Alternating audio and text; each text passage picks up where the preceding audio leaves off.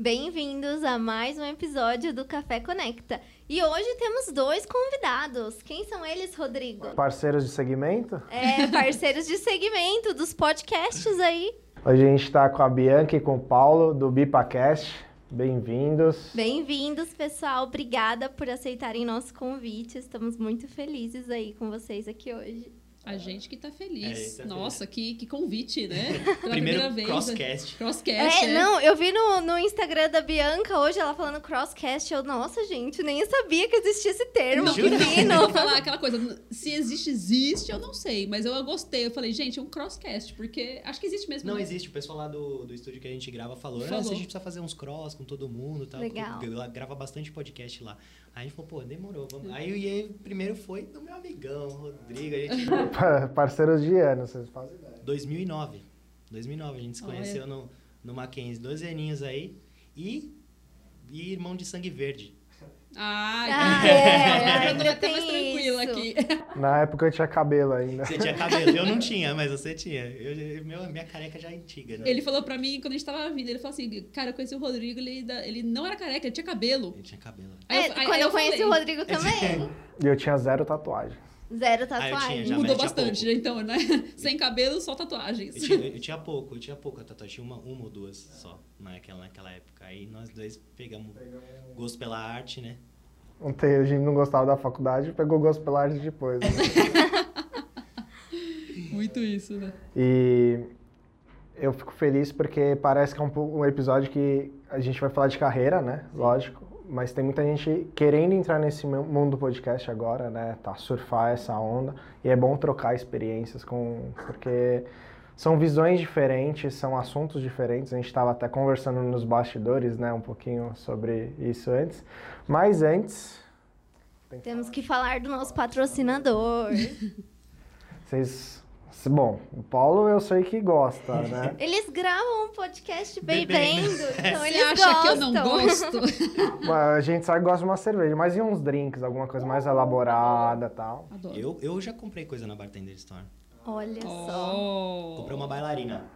É, lá é o melhor lugar pra achar essa parte de utensílio, né? Curso, não sei se vocês se arriscam a fazer também. Puta, eu, Eu adoraria. adoraria fazer, meu. Eu, Eu eu adoraria até que sei alguma coisinha ou outra, assim, de, de uns drinks, de, man- de fazer uma caipirinha legal, um gin tônica, essa sempre... Eu gosto de fazer com a técnica bonitinha, rodar a bailarina pra deixar o copo gelado. Olha só. E Eu também lembrando que a Bartender Store também tem um aplicativo com todas as receitas pra vocês fazerem os drinks. então, se vocês quiserem entrar lá no aplicativo, vocês também já podem fazer as compras pelo próprio aplicativo. Ai, Meu pai que vai beleza. gostar das receitas, velho. Meu pai é direto. de 350 receitas. Nossa, que delícia. Fica a dica aí pra vocês. E, gente, de novo, né? A Bartender Store é só o nosso primeiro patrocinador. Quem tiver vontade de patrocinar o Café Conecta, manda mensagem aqui pra mim ou pro Rodrigo e a gente pode conversar. Eu não quero ter que ficar fazendo dancinha pra arrecadar É, patrocinador. não, então.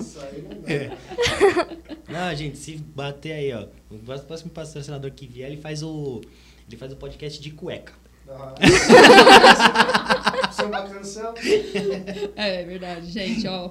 Ou seja, patrocínio. É. Vou fazer subir a audiência. Gente, mas assim, pra começar, né? Contem aí a história de vocês, né? Não só do podcast, mas da, da trajetória profissional aí de vocês. Quem quer começar? Bianca, Ladies começa. Sabia que você ia fazer isso. É, bom, é, tô- eu, eu não pareço, todo mundo fala que eu tenho cara de novinha, mas eu tenho 30 anos, então assim. Ai, Olha e ela ó. tá querendo que a gente se sinta mais velho? É que todo mundo acha que ela tem 20 e pouco. Todo mundo olha pra minha cara e fala: Nossa, mas você tem 30. Outro dia eu falei pro, pro menino do estúdio lá, pro Abner, que eu tinha 30 anos, ele ficou assim em choque. Ele falou: Não tô entendendo. Ele falou: Jurar, a gente tinha uns 23, 24. Eu falei: Nossa, tô obrigada. bem, tô bem. Tô bem, obrigada. Mas é, gente, ó, 30 anos nas costas, já fiz bastante coisa. Uhum. E, bom, sou formada em turismo, fiz mestrado fora. é, Onde você fez em- mestrado? Em Portugal, na Universidade do Porto. E foi mais, pra, mais voltada para a área da geografia, né? Porque uma coisa que eu sempre quis foi ser professora universitária. Olha e, só. bom, isso aí tá, tá um pouquinho agora em hold, mas assim, é um projeto que eu tenho pra, pra mais pra frente mesmo, assim. Um projeto mais de vida, eu tenho essa visão. Ainda gostaria muito de ser professora universitária. De que- geografia. Sim, voltando para esse lado, ou, ou juntando a geografia com o turismo, que é a minha, que é a minha, minha- a minha mãe ali, né, de, de cursos. Então, Aham. é, dá para juntar muita coisa. Tanto que quando eu fiz o meu projeto, foi uma coisa mais voltada para geografia ali, territorial, co- como o turismo mexe com os territórios. Uhum. Então, foi uma experiência super legal, super válida. Voltei para cá, continuei com o turismo, mas aí com a pandemia o turismo deu aquela. A gente estava até falando também nos bastidores aí, deu Sim. aquela abaixada total, as fronteiras fecharam. Ela foi a primeira pessoa que eu mandei mensagem. Falei, Bia, aí, como é que vai ser com, com você? Porque eu fui muito preocupado com ela. Sim, claro. O que- O que aconteceu foi que, bom, a empresa que eu tava, 70% dela foi demitida, ficou praticamente só, só assim, é, líderes. Eu tava, assim, era um patamar abaixo de liderança, mas não era liderança, então fui no meio do bolo.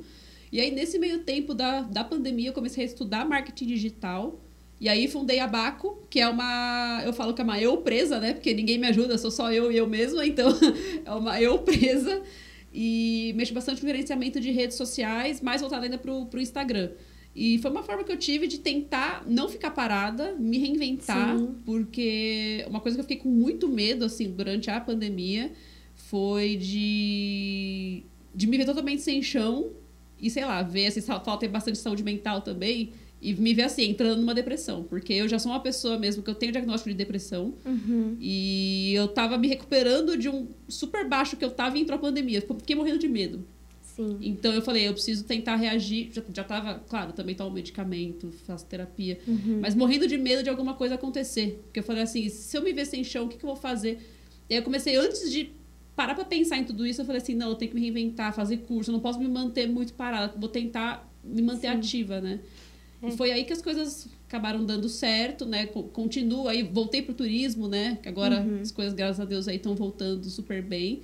Mas permaneço com o meu projeto de marketing digital. Então, assim, é, tenho alguns clientes fixos que eu faço mesmo já o gerenciamento das redes com, com calendário de postagem, tudo certinho. Tem alguns até que eu faço só as artes. Então, assim, vou me dividindo entre as duas coisas e mais o Bipacast, né? Então, muita Uhum. gente até fala pra mim, mas cara, você não para, né? Você tem gente que fala assim, eu vejo você nas, assim, onipresente no Instagram, porque se não é o seu pessoal, é o da Baco ou é o do Bipacast. Eu falei assim, ah, eu tô em todo lugar aqui, ó. Eu Nossa, tô- e são ainda três Instagrams três pra gerenciar, Instagrams. né? Fora os clientes, né? Fora os Fora os clientes, clientes. né? E quem foi seu primeiro cliente da Baco? Esse meu amigão aqui, ó. Porque se não fosse ele, talvez eu não teria tido essa ideia. Por mais que eu estivesse estudando marketing digital, a ideia principal de quem falou assim: você que tá manjando disso, como é que eu faço pra crescer no Instagram? Eu queria fazer umas coisas. Foi o Paulo, que ele tinha uma oficina. Que legal. E É. quando ele começou a fazer, comecei a me empolgar, eu falei, meu, acho que eu vou seguir por isso. E tanto que quando eu fiz o nome Baco, que nada mais é do que a junção dos meus dois sobrenomes, Batista e Correia, e eu tinha Uhum. falado pra ele, ele falou, gostei, porque é um nome fácil, forte, identidade, pá, né? Sim. Foi ele, porque ele é muito bom com nomes, então eu já logo pedi, eu já logo pedi pra ele o que, que se tava bom, porque ele, eu falei, se ele falar que tá ruim é porque tá ruim, se ele falar que tá bom é porque realmente tá bom, Sim. porque ele, ele tem criatividade pra isso.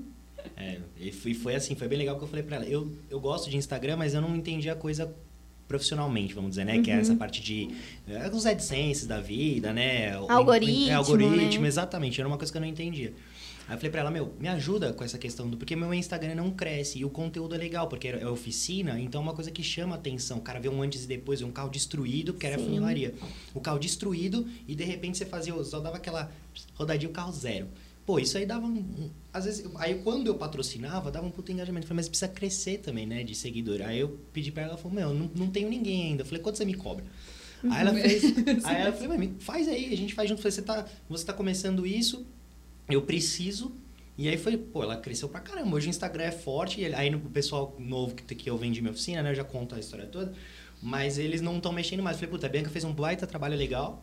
E É, tá o pessoal não mesmo. deu, o pessoal não deu o produto seguinte, mas também eu sou muito, eu era muito preocupado com questão de foto. Eu fazia umas fotos bem legais, né? Uhum, E, isso é verdade, e- é, eu fazia umas fotos bem legais, então aí eu mandava pra ela, ó, o que, que você acha? Tal, Nossa, linda, vou postar, tal. Nem, ela nem editava.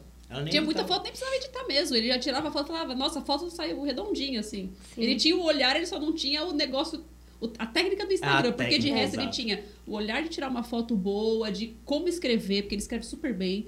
E... Mas ele não, só não tinha essa coisa assim, como que eu faço isso crescer? Porque É. parece que eu tô fazendo trabalho, mas não tá indo, Puta, né? você põe um negócio Sim, legal pra né? caramba. Eu sei que o número de curtidas, depois eu fui aprender que o número de curtidas não é tão importante assim, né? Uhum. Mas a gente acha que é. Mas mesmo assim, é, dava tipo 10, 12 curtidas. E você fala, puta, uma foto legal pra caramba, um conteúdo com- que chama atenção. Putz, e aí não, não, não ia, não ia, não ia. Aí ela foi, eu falei, meu, trabalha isso pra mim, eu só vou te dando. Porque ela também não entendia do ramo. Então Sim. você, você tinha que ensinar ela algumas coisas. Exatamente. Era, ele, ele vinha com, com o material do tipo assim, e se a gente postar isso, isso assado? E aí eu, eu sem entender muito de carro, nem, pra, come- pra começar, nem dirijo, então eu falava assim, gente, o que será que ele tá falando? Eu ia lá, dava um Google, estudava alguma Sim. coisa. Pra eu saber, assim, eu tenho que saber o que, que eu vou falar, porque por mais que, que a loja seja dele, que o conteúdo ele me deu, eu tenho que ter um embasamento pra conseguir escrever alguma coisa. Eu não vou falar pra ele escrever um texto pronto. Não, qual que é o meu trabalho? Sim. É. Ah, eu já tenho várias perguntas, gente. Pode, pode fazer. É, por exemplo, Bianca, principalmente com essa questão de você gerenciar diversos clientes diferentes, né? Como que você faz? Porque eu entendo que o, o mínimo do conteúdo do cliente você tem que entender e saber, né? Igual você fez com o Paulo. Uhum. Como que você faz para administrar isso, de sempre se atualizar de acordo com diversos conteúdos diferentes? É, eu, eu não Eu, paro. eu imagino que é um baita desafio, É um né? desafio, é um desafio. Bom, é que eu já tive de, de cliente, cara, já tive de tudo um pouco, ó. Nossa, é mesmo. Funilaria, já tive. Aquela doceria. É isso que eu ia falar, uma, uma, doce- uma confeitaria, na verdade, é Confeitaria. confeitaria. Aí já tive também agência de turismo, já tive, e essa eu ainda tenho, que acho que é, é um dos meus bebês que eu peguei mesmo falei assim: você tem um conteúdo muito bom, vamos fazer isso crescer. Eu nem conhecia a pessoa Sim. que é a Aurolística, depois eu vou mandar um beijo pra ela aqui, que é um conteúdo mais místico tal. Ela é Uhum. voltada também pra, pra tarô, pra reiki. E, então, assim, são ramos totalmente diferentes. Já, já peguei assim, história de arquitetura, então, Uhum. totalmente coisas diferentes. Só que sempre mesmo tentando estudar um pouco do que eu falava, gente, como é que eu vou montar um cronograma pensando nisso, pensando naquilo. Uhum. Quando eu vi, eu já tava pesquisando de tudo um pouco. Porque eu também eu sou muito curiosa, né? Então, o mínimo que, assim, antes de eu saber que ia, que ia fechar alguma coisa, eu falava assim, ah, qual que é o ramo? É esse? Já ia pesquisar, já ia lá, já ia ver o que que, do que, que se tratava, se a empresa era velha, se não era, o que que faz de verdade. O que outras, o que talvez aquelas daquela empresa ela tenha ali seus concorrentes, o que, que eles fazem já no Instagram, o que, Sim. que eles não fazem. Eu sempre falava isso, tipo, deixa eu pegar pelo menos alguns concorrentes para ver o que, que eles fazem de diferente ou não. Então, assim, é um trabalho árduo mesmo de puxar cada hora uma coisa Sim. para tentar montar um todo e falar o que você precisa é disso, disso e disso. E fazer depois aquilo acontecer, né? E, e acho que é legal também quando você pega um assunto que você não domina, você também entender, poxa, uma pessoa que tá passando lá no feed do Instagram, o que, que ela realmente precisa saber de algo que ela não entende, né? Exato. Então você também traz essa percepção pro seu negócio. Exato. Sair um pouco do. Também, por exemplo, o Paulo mesmo, às vezes ele gostava de colocar umas coisas que eram um pouco mais técnicas até, e eu achava o máximo. Só que eu pensava assim: tem que ter conteúdos tanto mais. É, bem superficiais para as pessoas começarem a ter um pouco de curiosidade para depois ver um É. todo, né? Que Então- aí é o funil, né? Conteúdo Exato. topo de funil, conteúdo que retém. Exatamente. Sempre o meu topo, tudo que você vai colocar patrocinado, tal, tem que ser uma coisa muito chamativa, Palatável, né? palatável e assim, realmente é aquela coisa bem superficial, porque ali se a pessoa se interessar um pouquinho, ela já vai entrar ali pra Sim. ver alguma coisa. Se ela não se interessar, já vai passar e nem vai cair no funil, já vai cair fora, E entendeu? esse conteúdo técnico que eu mandava, por quê? É, eu, eu sempre achei o seguinte, quando você tem trabalha com funilaria, qual o que que todo mundo pensa da oficina de funilaria? Ele vai me enrolar, ele, ele é ladrão, e ele vai dar um jeito de ganhar dinheiro nas minhas Ele vai costas. maquiar, né? Vai maquiar o Exatamente. carro. Todo e mundo aí, tem esse- é, pensamento, E aí né? o que, que eu qui- quis fazer? Mostrar mesmo o, o que fazer. Porque o que, que eu sempre prezei? Qualidade. Uhum. É aquela história, é aquela velha história. Você não vê a, a Coca-Cola reclamando da Dolly, que a Dolly vende barato. Sim. Então é exatamente isso. Eu não, não era barato realmente, eu não, não cobrava barato, mas eu sabia o que eu estava entregando e eu mostrava o que eu estava entregando, entendeu? Então eu usava o melhor verniz do mercado, eu tinha o laboratório de tintas dentro da oficina, então eu mesmo fazia, preparava a cor até chegar no tom do carro. Então, assim, aquela coisa de, ah, vai ficar diferente de cor. Não, não vai ficar diferente.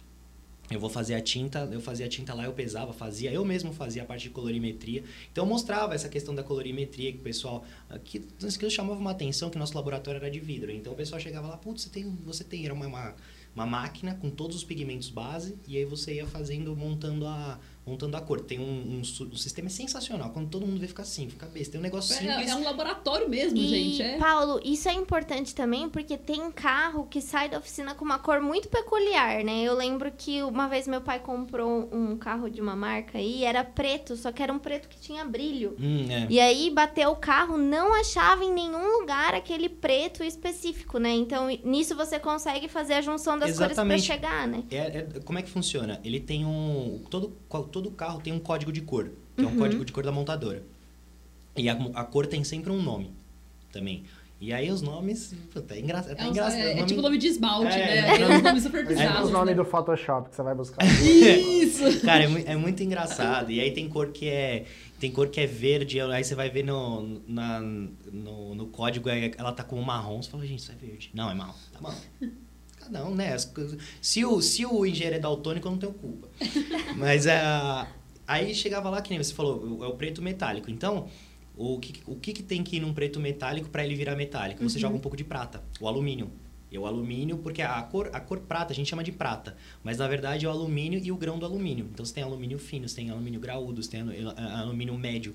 Então ele chegava lá, por exemplo, um preto que é metálico, que é o preto da Renegade, o preto carbono. Você entra lá, ele, ele me dava toda a fórmula, o, na, o meu computador, eu colocava lá preto carbono. Ele mostrava toda a fórmula e muitas variantes dessa fórmula. Porque é, é um negócio complexo. Você fala, ah, vai só pesar, pintar. Não. Cara, você tem desgaste de tempo, você tem onde o carro fica, você tem é, marcas que todo ano é uma marca que não é, não é a mesma marca que pintam os carros. Então, por exemplo, um ano quem pinta é, eles têm tintas BASF. Aí no ano seguinte, porque ele- as, as marcas fazem isso para não virar monopólio e para ter competitividade. Entendeu? Então eles fazem um ano e assim, o, o- é, tem uma marca que pinta o corpo e outra marca pinta os para-choques, que é o plástico. Então, às vezes, a gente vê carro zero com diferença de cor do para-choque. Fala, Mas esse carro zero tá com diferença do para-choque. Pra, aí o pessoal fala, ah, é porque é plástico. Não, não é porque é plástico. Plástico também dá uma diferença. Mas é porque são marcas diferentes. Uhum. Então tem isso também. Aí, aí a gente tinha, você tem que chegar no tom. Eu tomava cada baile ali, era às vezes duas horas pra acertar uma cor, duas horas e meia. Eu ia almoçar, parava, já tava ficando, ficando puto da vida, falando, "Putz, eu não aguento, não, essa cor não, não bate. Aí às vezes a gente tinha que, que chamar um colorista profissional, né? Que era das casas de tinta que apoiavam a gente. Aí o cara vinha e aí com o colorista, às vezes ele, às vezes ele mesmo toma, dava um trabalho, mas ele, ele não, eu não tinha experiência dele, né? Então ele fazia lá e aí a gente ia nessa, nessa, nessa linha. Porque cor, é um colorimetria é um negócio muito legal, mas tem que gostar.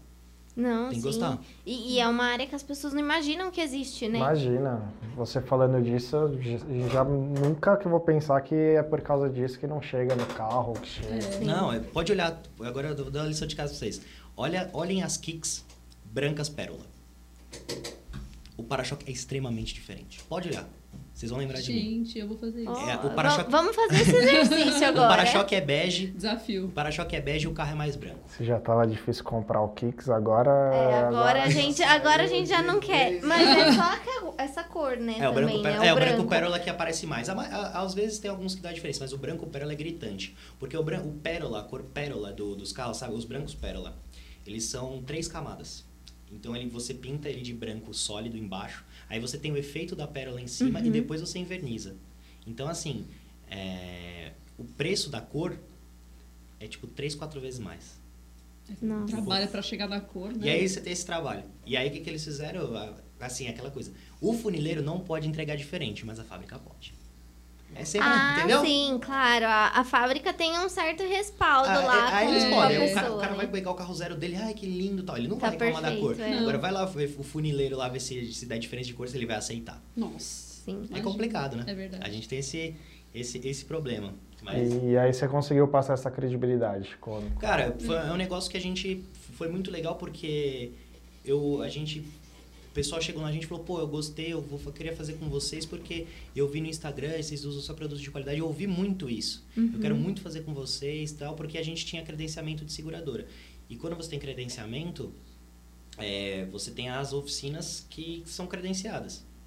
Só que tem um raio assim, né? Onde as próximas de mim, você vai lá colocar no site, vai ter. E teve cara que veio de longe. Falou, não, eu, vi, eu procurei todas que tinha, tinha perto da minha casa, mas eu quis fazer com vocês. Isso é muito, cara, isso é muito gratificante. Que Isso é legal. muito, E muito quando eu muito lembro uma vez que ele falou pra mim, fe- fechei o primeiro cliente que veio pelo Instagram, nossa. Verdade. Ai, verdade. eu imagino. Eu que faltei deve soltar ser... fogos, gente. Eu falei, meu, tá vendo como o negócio funciona? As pessoas às vezes Sim. pensam que não funciona, mas funciona. Tudo bem, o Instagram acho que ainda assim já mudou bastante do ano passado pra cá, porque o algoritmo tá ficando cada vez mais complicado de, tipo, você fala que você tem que treinar o algoritmo, né? Tá ficando mais difícil de dosar ele, mas funciona. Assim, dá pra perceber que funciona. Se você faz um trabalho bem feito, você Uhum. sabe pra quem você tem que mandar aquilo, Sim. as- e as pessoas vão. Aí o resto é com o seu trabalho. O Instagram só vai mostrar, né? O resto é com o seu trabalho. E o Paulo fazendo o trabalho super bom que fazia. Por isso que chegava nas pessoas até mais longe, mas É, o- que confiavam no, Sim. no que ele tava. No, ser- no serviço, no- na qualidade, né? O cara veio de longe, fez uma pintura geral. Fez Nossa. uma pintura geral, o carro inteiro. Ele fez o carro inteiro com a gente. Era um Polo, eu lembro até hoje, era um Polo acho que 2005. O carro dele estava impecável de alinhado. Você vê que nunca tinha batido, no carro estava impecável. Só que com os anos, né, depende, Desgaste, depende né? de onde você deixou, como você guardou, a pintura é normal. Isso que ainda é carro alemão, né? Porque o verniz alemão ele é mais duro e aí você ele desgasta menos. O verniz asiático, né, que são todas as marcas asiáticas, aí você esquece. Aí assim, 5, 6 anos você já começa a ver queimadura. Você pode ver, todos os Honda Fit têm a pintura queimada. Os Honda Fit mais antigos, todos têm pintura queimada por causa disso. E aí ele foi e fez o carro, pô, ficou lindo. Foi, a gente ainda ainda deu um polimento, a gente fez um, é porque quando a gente faz o polimento, é, você faz o polimento só de repintura. A gente fez o técnico pra ele que envolve mais etapas. Nosso carro saiu um show, um espetáculo. O cara ficou feliz da vida. Que Ficou feliz da vida. Eu trabalho de 50 dias. Trabalho 50 Nossa. dias. só. É.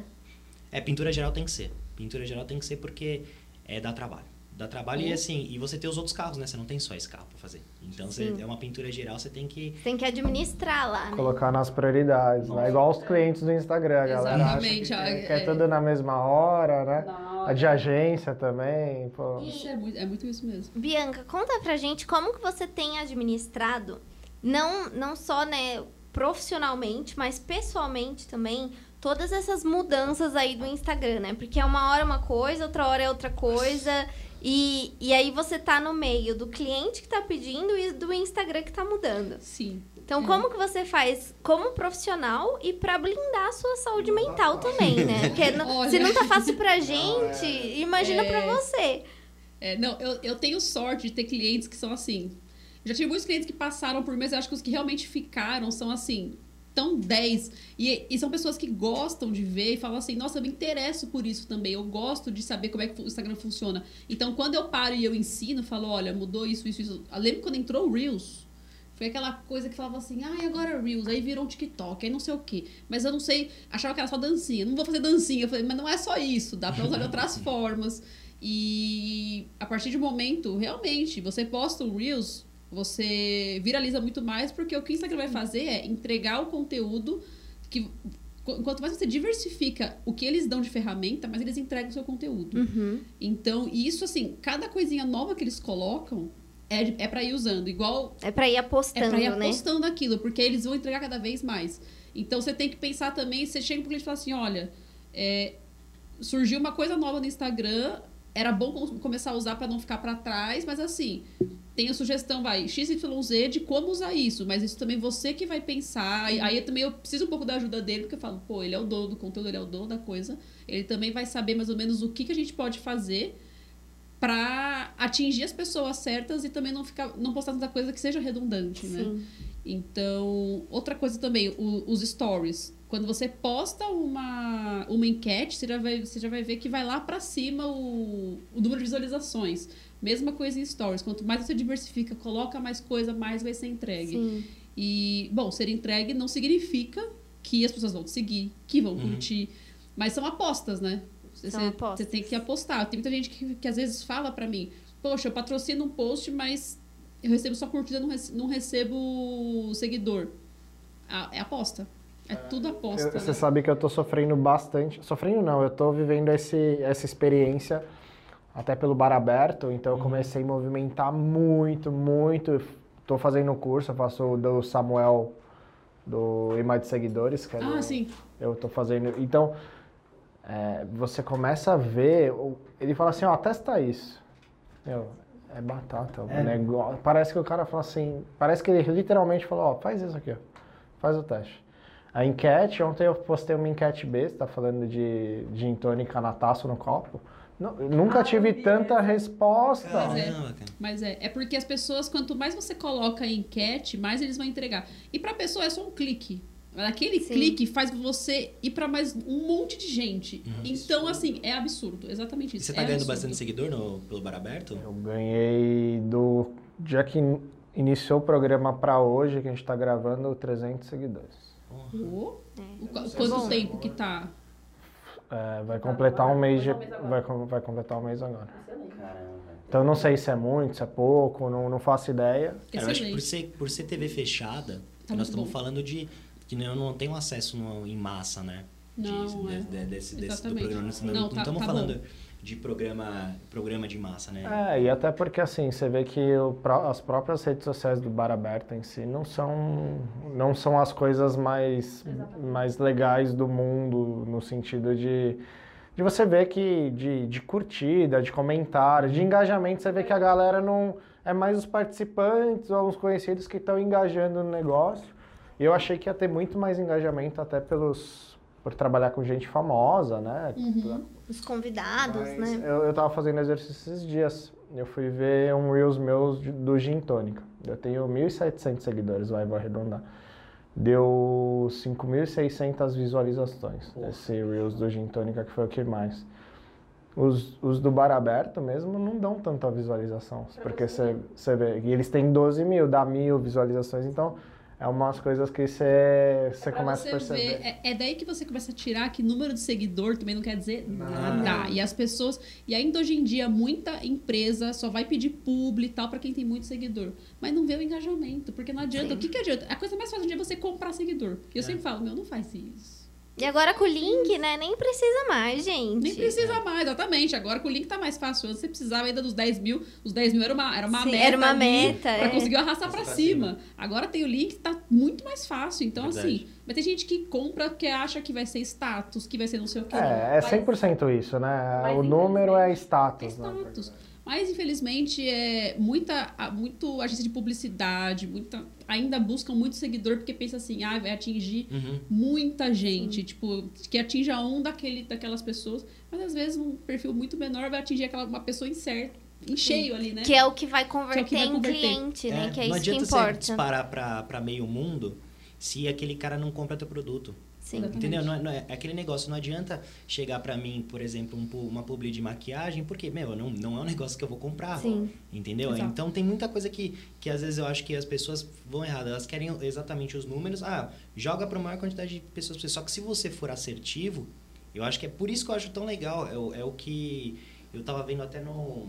Foi no Pode Pago, acho que foi o, o Ivan Moré conversando com o, conversando com o Mítico e foi, foi, foi no Pode Pago com o Mítico e com o Igão que eles estavam ele tava falando que por exemplo, o Habib está fazendo o patrocínio deles. Aham. E o Habibs falou que, assim, nunca eles tiveram tanta, tanto retorno de uma publi. Nunca tiveram. Por quê? Porque vai, vai no foco, vai na veia. E eles sabem para que eles, para quem eles estão, para que eles estão anunciando. Quando você coloca, aí o próprio Ivan Moré falou isso. Ele falou, meu, vê, pergunta quanto que são 30 segundos que ele fazia o Globo Esporte. Quando são 30 segundos no Globo Esporte, na hora do almoço ali. Sim. Na hora do almoço, ah, vai pagar uma fortuna, ah, tudo bem, dá, sei lá, tava, acho que ele falou 12, 13 pontos de audiência, ia para mais ou menos um milhão e meio de pessoas. Mas aí que você tá almoçando num restaurante ali e o, e o Globo Esporte passando, você dá uma olhadinha, ah, tá no intervalo. E continua comendo. Então, não- agora, num, num, num podcast, num, onde, quando você vai na veia, você acerta muito mais. Você tem uma, um alcance menor, mas você vai na veia. É, eu acho Sim. que a grande mudança do marketing e, e da publicidade foi que quando a gente fala na televisão, seja aberta, fechada, ou no- até no YouTube, né? Quando você tá vendo o anúncio, você não vai clicar lá e já comprar. Principalmente na TV, você não tem como fazer isso. Quando a gente fala do Instagram, gente, é muito mais fácil. Você tá lá, você já aperta, já compra, você já cai, já vira cliente. E, e eu acho que esse que é o grande lance, né, da- das redes sociais No Instagram agora. eu começo, na época que eu quero mais guardar dinheiro, eu começo dis, eu tiro o seguir dos perfis, coloco de verdade, coloco ocultar anúncio, porque é muito fácil. o É muito Sim, é muito fácil É cair. muito fácil. Não, e Dois eles- cliques você já tá no cartão de crédito. Já, e eles pegam, e é bem isso, eles pegam o que você falou, eles pegam ali no. Fundo, porque eles pensam assim, o, o que, que é assim, o, o processo de compra? O processo de compra é assim, quando o cliente tá quente, que ele tá ali na emoção, imagina, se ele vê um negócio no Instagram, é muito fácil, você clica em comprar agora, já foi. Você já Sim. vai lá pro negócio, já vai pra página. Você não tem tempo de pensar, você não vai procurar, o negócio vem até você. É. E é uma coisa muito doida, porque você vê uma coisa, você começa a ver aquilo 50 vezes e Nossa. não vai parar, aquilo vai te bombar. Tipo assim, até a hora que você comprar, eles não vão parar. Ainda você vai comprar, ele vai continuar te mandando. Tipo, comprou uma vez, agora você vai comprar mais. É, hoje de manhã, é, hoje de manhã eu tava numa reunião e daí eu tava vendo um quadro de neon. Sabe aqueles quadros Sim. de neon? Gente, daí eu tava na reunião Nossa, é meio muito distraída, assim, daí eu digitei lá, quadro de neon escrito Girl Boss. Gente, acabou a reunião, eu entrei no Instagram, o primeiro anúncio que apareceu foi isso. É eu falei, bizarro, né, gente, gente? é, é Eles incrível como que eles fazem isso. É, é um negócio surreal. Eles leem até pensamento, gente. Pra mim, eles É. leem até Eu, pensamento. eu lembro que uma vez eu tava num. Eu ainda morava lá em Dubai, daí eu tava num workshop, num curso de marketing que eu fiz, e eu, eu comentei pra uma pessoa: Ah, eu tô querendo viajar pra Turquia. Gente, eu comentei com a pessoa, eu nem tinha começado a ver. Eu vi anúncio da Turquia Vai no meu lá, Turkish Instagram. Airlines, vai É, é, é muito, é bizarro o que eles estão fazendo, assim, atualmente. É outro mundo. Ah, você deu acesso ao microfone? Não, você É. dá acesso. Já era. O, Sim. tem um, o cunhado de um, um amigão meu, que ele tem uma empresa, ele é italiano. Ele tem uma empresa que é basicamente concorrente do Google, só que em um nível abaixo, mas assim, grande o negócio. Tanto que o Google às vezes vai dentro da empresa dele pescar uma galera lá. Quando ele e a, a irmã do meu amigo vão conversar de trabalho, que eles trabalham juntos, né, na empresa. Eles vão conversar de trabalho, eles tiram todas as Alexas do, do lugar que eles vão, todos os celulares longe para eles poderem conversar.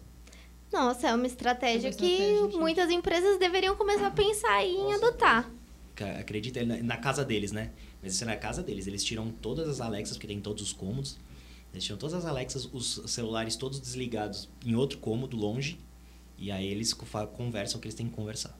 Nossa. É, gente, porque re- realmente, é, acho que é uma das únicas técnicas que você tem, é se isolar. É um Black Se Mirror. isola. É um Black Mirror da vida real. Total, Sim. gente. Isso é muito. Eu vejo, cada vez que eu vejo Black Mirror, eu falo, gente, a gente tá cada vez mais nessa, nessa realidade, gente. Eu parei de assistir para não ficar É, eles desesperado. fizeram até uma comparação da, daquele episódio de Black Mirror, que é do, dos bonequinhos, né? Que eles com, Com do- o metaverso, né? Com o metaverso agora. colocaram e a gente brinca, mas é loucura, né? Eu, go- eu gosto muito daquele episódio que a mulher tem que, ela tem que acessar os locais por causa dos números de, de seguidores ou curtidas dela, se ela tem menos. Puta, é das estrelas, né? Das estrelas, isso, pra, cara, pra mim é, é a nossa realidade de hoje, sabe? Nossa, aquele episódio é muito, muito pesado. Você- você- depois que ele acaba, você fica. Meu Deus. Faz muito sentido. Faz muito sentido, mas é né? desesperador. É desesperador Eu, de eu acho pensar, que né? faz muito sentido, mas aí a gente fica desesperado no sentido de tá cada vez pior Tá e tá cada cada vez vez levando mais a isso, né? Sim. Porque é, um- é uma corrida. Hoje você está correndo para fazer dinheiro nas redes sociais, porque você não quer mais trabalhar CLT. Aí você fala assim, as redes sociais me levantam dinheiro. Aí você começa a ser escravo das redes sociais. É, mas eu acho que daí é uma coisa muito que eu, eu acho que eu até comentei com você nos últimos dias, né? É aquele negócio, a gente. Algumas pessoas estão saindo do CLT porque, ai, tô muito estressado, tô trabalhando pros outros não sei o que lá. Aí a gente vai pras redes sociais e a gente fica tão estressado quanto, porque a gente não tem um chefe, mas a gente tem o Mark lá, né, coordenando Uhum. tudo e. Ele é o Big Boss. É o Big como. Boss, cada hora tá de um jeito. Então eu acho que daí, quando entra a questão da saúde mental, Uhum. acaba que a gente tá num- numa situação que não é mais sobre empreender ou ser CLT. Mas é sobre você conseguir utilizar os recursos que você tem em qualquer lugar. Sim. Porque qualquer lugar pode te deixar louco. Ah, bom, E, e eu acho que essa que, esse que é o ponto, né? Uhum. Isso é uma coisa que eu tenho visto muito, assim, pessoalmente falando. Não é sobre o, o ambiente que você tá, mas é sobre como você vai lidar com as, a- as as mudanças que a gente vê. né? Não, Com aí- certeza. aí você tocou num ponto aí que eu vou, vou contar a minha É, a história. gente quer a sua história É. também? Não, aí aí você tocou num ponto que deu esse gancho, porque é isso aqui para quem estiver assistindo, eu acho que vai, é muito válido quando estiver pensando na questão de empreender, achando que é a receita para para sua saúde mental. Não é. Não é. Eu conto, eu conto por quê. Você tem as variantes que. Aquela história de, ah, porque meu chefe, com perdão da palavra, é filho da puta. Velho, você tem fornecedores, tem um monte de coisa, mas vamos lá. Eu fiz, eu comecei, eu fiz Mackenzie um pouco com o Rodrigo, a gente fez. A gente deu azar de pegar um curso defasado na época. Tanto é que quando a gente saiu, a grade foi toda modificada. Tinha aula de pintura. Tinha aula de pintura. Meu pai. Gente, que- Não, por que, que vocês fazia- faziam aula de pintura? Não, a gente fazia, não, você não tá entendendo. Fazia aula, você tinha que fazer toda a escala cromática no pincel, É. com tinta. Meu É, e não, a gente, um dia a gente chegou na? E é isso que a gente pensa, né? O que, que eu vou usar isso na minha Pois vida? Não, um dia que a gente chegou na, na sala de desenho, a gente abre a porta e tem uma mina pelada em cima da, do, da, da mesa, assim, aí a, a professora falou, então, vocês vão ter que reproduzir ela. Eu falei, quê? Como Gente, assim? Então é- tava- era história da arte, Então, era- era- era- arte era desenho. É, era desenho. Desenho 2. É. de um, É, tinha três. Era até o desenho 3. Então era, era um curso que estava muito. de- Era um curso de publicidade e propaganda, mas era um curso completamente defasado. Pô, o que, que eu pensei? Eles vão ensinar Corel, Photoshop, Sim. né? As teorias tudo, do que é o que se usa, né? Meu, nada. A gente, aí a gente tinha cenografia. Cenografia. Lembra? que Maquete. Montava maquete. Então, Sim. assim, eu, eu, falei, eu falei, meu, o que, que eu tô né? fazendo? O que, que eu tô fazendo aqui? Aí eu saí, né? Porque meu sonho sempre foi faz- fazer SPM. Aí eu peguei e falei, mas eu vou mudar o curso. Aí que foi assim a questão. Eu acabei mudando o curso para administração de tanto trauma que me causou a publicidade do Mackenzie. Uhum. Aí eu fui para administração, passei na SPM, fiquei um tempo na SPM e acabei transferindo para para IMB. Quando eu tava na IMB, é, aí meu, eu e meu pai a gente começou a conversar. Ele tinha, meu pai sempre trabalhou em, trabalhou muitos anos em banco. Uhum. Só que meu pai é auditor de auditor de TI, é segurança da informação. Ah, que legal. É. Ele Que é uma área que também tá super em Nossa, expansão, né? Tá demais. crescendo demais. Demais, tanto é que agora ele- eles estão bem voltados para a parte de LGPD, né? Sim, Sim, Muito super. voltado. Meu pai tá fazendo um monte de coisa, um monte de curso. E meu pai também tem umas certificações, meu, é absurdo, assim. Ele é, é embaçado.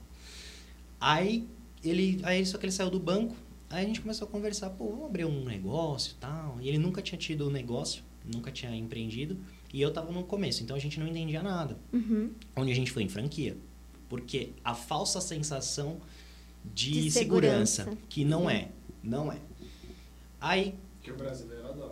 Pois é, pois é, mas, Quer mas, se iludir, né? mas não é nem isso, gente. A- a gente precisa da o ilusão da segurança. não sabe disso, porque na teoria você vai ganhar um negócio pronto. Você fala assim, ah, tá pronto. Eu só É, ter- quadradinho. Mas aí você fala, ai, é o meu negócio. É, É. não é bem assim, né? Mas, Já gente, que é, franquia é um negócio que eu gosto muito, aprendi, sou apaixonado, que até quero até né, trabalhar com isso, voltar a trabalhar com isso.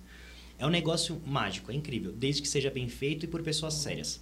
Hoje tudo se, ah, vamos franquear, não é assim.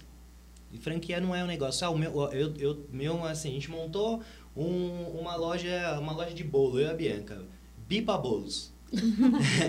Aí você fala, porra, tô vendendo, tô faturando 500 pau por mês, meu bolo é sensacional, tá fazendo sucesso. Não quer dizer que se eu franquear para vocês dois e vocês montarem a nossa loja é no Itaim. E se, se eu abrir outra loja, sei lá, em outro lugar, que seja São Paulo mesmo, não quer dizer que vai dar certo também. Eu- a franquia, ela, ela, ela, ela tem franquias muito boas, mas as franquias que são franquias sérias e boas, já não franqueam mais. É Isso é fato. verdade. Você vai lá, tem fila de espera, o, quem, os franqueados já têm... a- caro. é muito caro, os franqueados já têm já tem uma, uma preferência de compra daquele, daquele ponto, então não adianta. Aí onde nós fomos? Pô, vamos no nosso clube do coração, vamos no Palmeiras e assim, vocês pensam, pô, tem um clube por trás, um, um clube de futebol centenário, milionário, né? Um clube grande, um dos maiores do Brasil, um dos maiores do mundo. Aí, pô, a, a Rede Poderoso Timão também tava expandindo pra caramba. Que foi uma, uma depois a gente ficou sabendo que foi Tinha várias lojas no passado, né? foi uma expansão irresponsável da Poderoso Timão. Irresponsável. Essa, essa é a palavra. Porque eles, eles abriram até em posto de gasolina lá no Tatuapé. Só que, gente, não adianta. Você tem que ter em pontos estratégicos, são algumas. Isso tem em vida útil o que acontecia. Um comia o outro, né? Era, era canibalismo ali, né? Sim. Aí o que a gente fez? Não, vamos lá. Porra, aí montamos a loja. Aí, em vez de eles fazerem Na isso. rua primeiro. É, na rua. Em vez de eles fazerem um estudo de ponto, serem honestos, não quererem também expandir a qualquer custo, vieram pra mim assim, não. falam, E dá pra ser na rua? Porque na época os, os aluguéis em shopping e principalmente compra de ponto tava muito em alta. Muito em Uhum. alta. Então, você chegava lá, um ponto no shopping, no shopping Tatuapé, na época, você não comprava um ponto por menos de 250 mil. Você ia lá e, assim, o ponto do shopping e tinha gente repassando ponto. E aí o pessoal, quando repassa o ponto, quer repassar com lucro, era 300, 350. Falou, pô, eu não paguei só no ponto. É complicado. E o ponto não é seu, efetivamente. Depois de cinco anos, você faz uma renovação de contrato e se eles quiserem cobrar os 300 pau de novo, eles te cobram. Então você paga esse preço por, por um período. É, é assim, são cinco anos de contrato, sempre. Hoje já é diferente, mas era. Você chegava lá e falava, ó, eu quero um, um- um ponto. O que, que você tem de ponto aí? Eles abriam o mapa do shopping e falavam, eu tenho esse, esse, esse, esse. Esse é- tem tantos metros, custa tanto. Esse tem tantos, custa tanto tal. E aí você até podia... Tipo um pacote, né? Você poderia repassar esse ponto você, se você quisesse mais pra frente. Uhum. Era, era um, era um ativo seu. Porém, depois de cinco anos, se eles quisessem te cobrar de novo o ponto, eles podem. É que não é uma prática muito, vamos dizer assim, Correta? correta ou dele- não é uma coisa muito legal de se fazer. Porque, pô, você tá parceiro do, parceiro do cara e, e pagando o aluguel, tu, pô, depois de cinco anos, geralmente eles não cobravam. Mas se eles quisessem, Uhum. tava, previsto, pre- tava previsto em contrato. Aí a gente Nossa. falou, pô, não dá, não dá. Só isso no ponto não dá. E se a gente abrir na rua?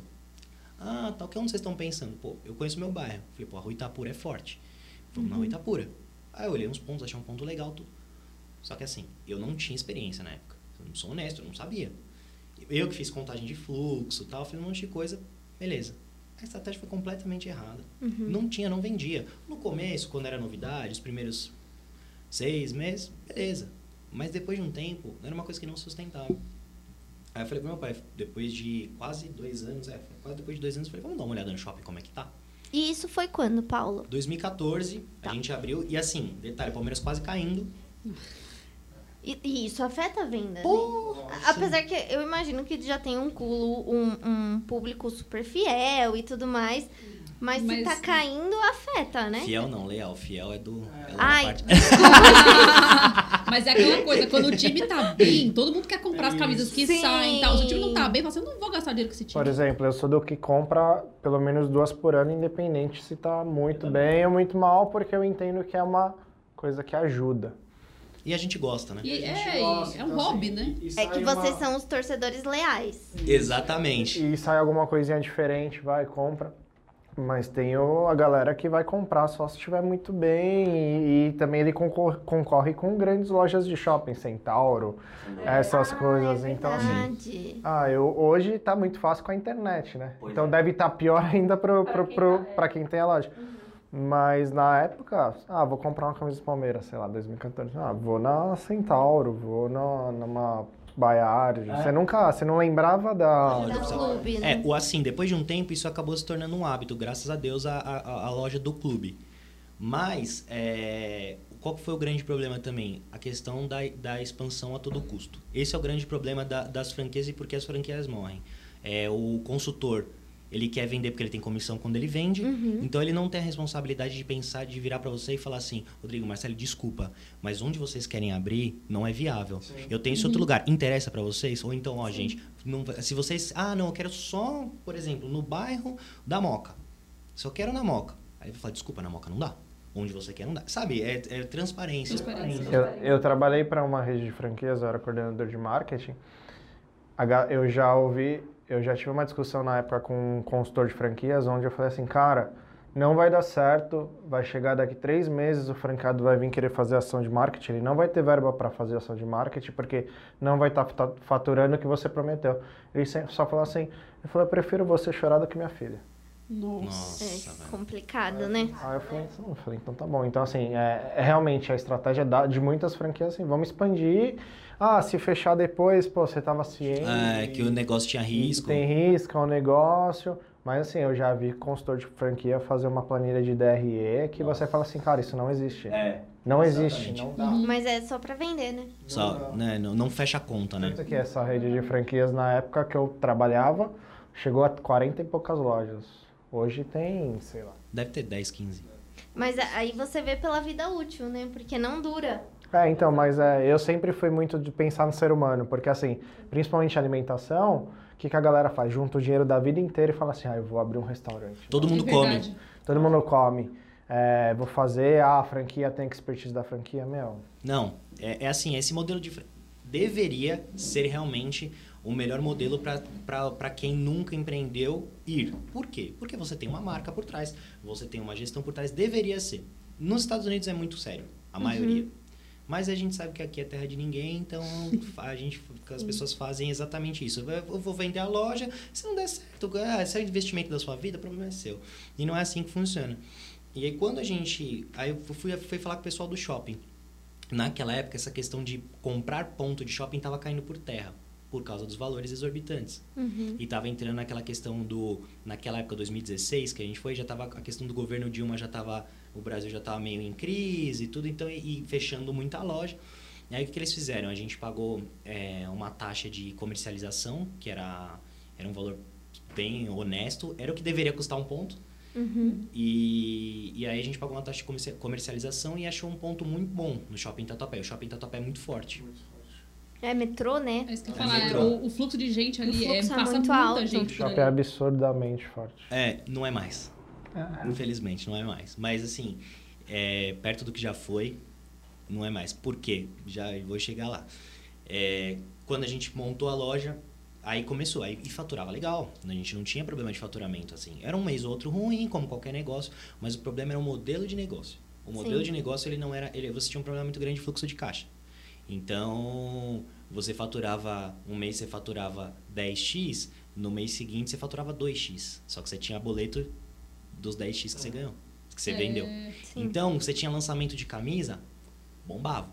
Só que você tem o boleto daquelas camisas. E você está trabalhando com grandes marcas, eles não querem saber. É Adidas, Puma, eles estão trabalhando com marcas, você está trabalhando com marcas grandes. Então, eles não querem saber.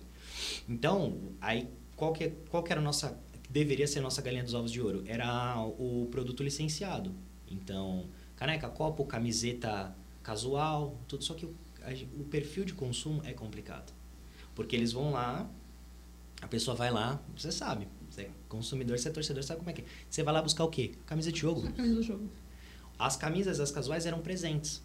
Uhum. Só que não dava o volume que você precisava para ganhar dinheiro. É, até porque era um, é um produto, na teoria, caro pra quem, tipo, era 80 reais uma camisa.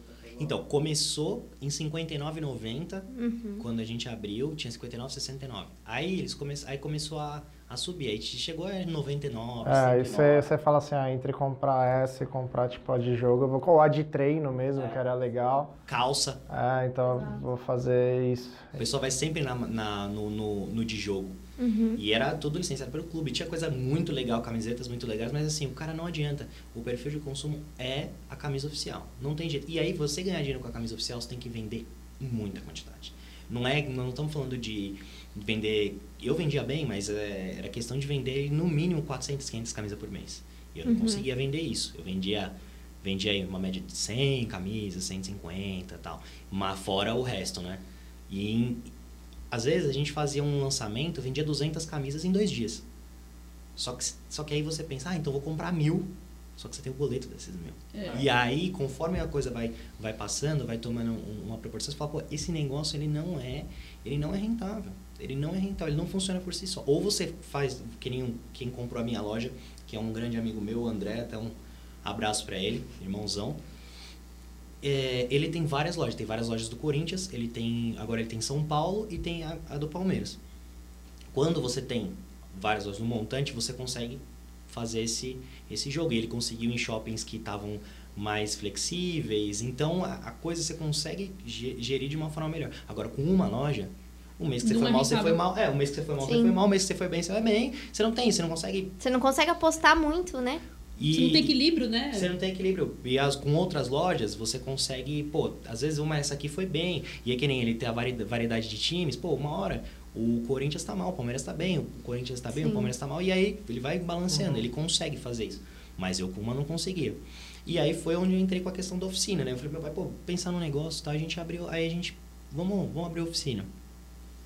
Aí só que esse, na oficina a gente fez de uma forma muito mais estudada. A gente montou um plano de negócio. A gente Uhum. ficou, ficou meses estudando, estudando e estudando. E foi assim, foi por uma, uma ideia que foi meio insight assim. Eu, bateram no meu carro, aí bateram no para-choque assim, eu falei, nossa.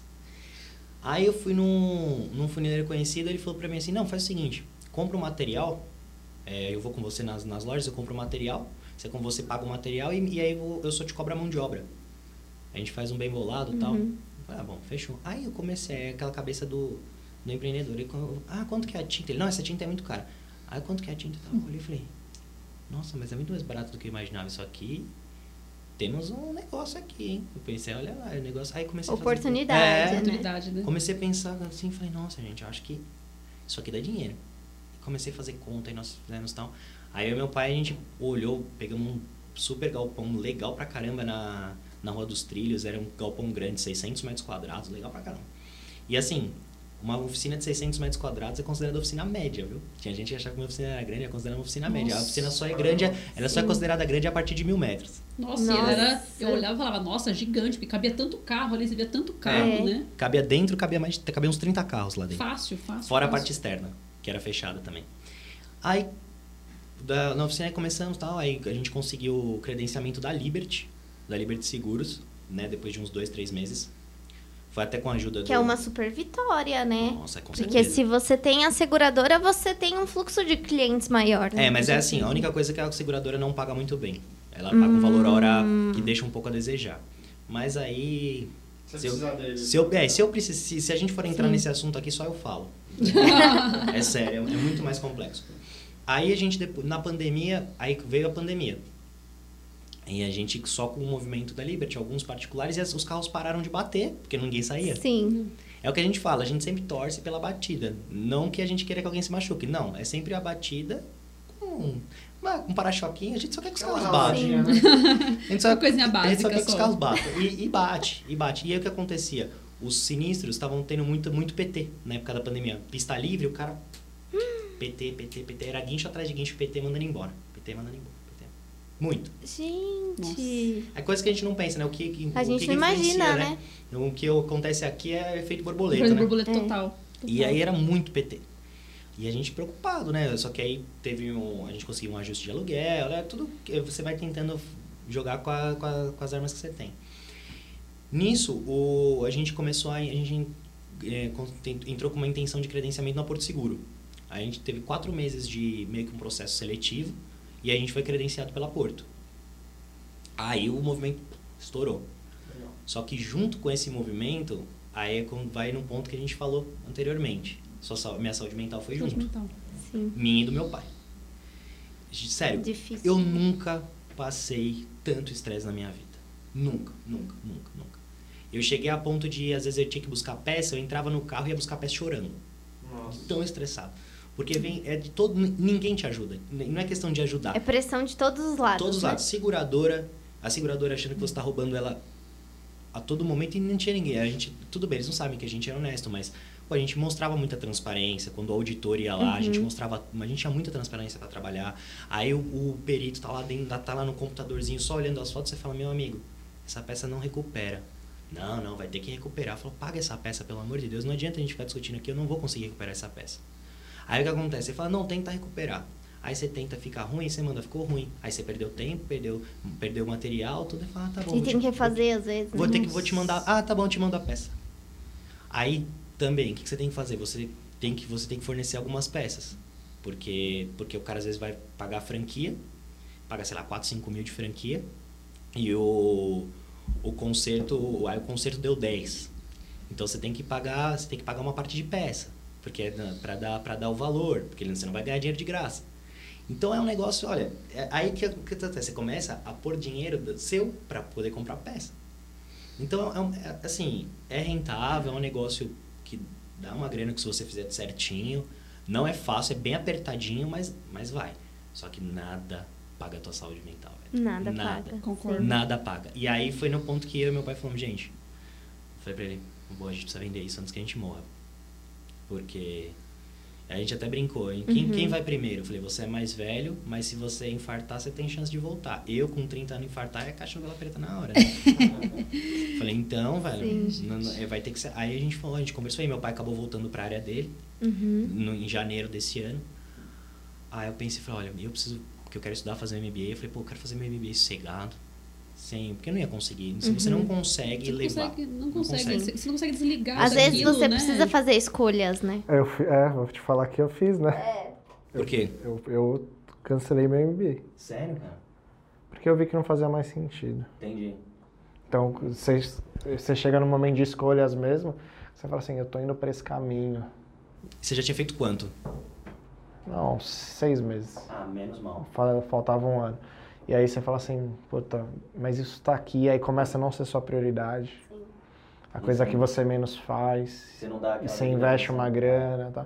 Então quando começa a não fazer sentido, é o que você falou, pra você faz o sentido fazer, então tem que fazer. Exatamente. Eu, eu já tenho um, então assim, vou fazer outro. Ah, você tinha um já? Eu já tenho um. Ah, então é, não, Então, realmente. assim, você começa. Porque você tá indo pra, uma- pra um, pra um caminho. E aí tem, tipo, ah, sei lá, tem um negocinho aqui que você tem, tá levando com você, mas tá ocupando seu tempo e, e eu sempre falo isso, nosso tempo é muito caro. Poxa. Total. Vocês sabem disso, vocês estão com os projetos de vocês, então aí você pega a gente. A, a, a Má, ela já tá na, conseguindo a carreira solo. Eu tenho o meu emprego CLT, Uhum. tem bar aberto, porque não é ah, gravou, acabou, não, muito pelo contrário, as entregas são muito maiores. E tem Café Conecta.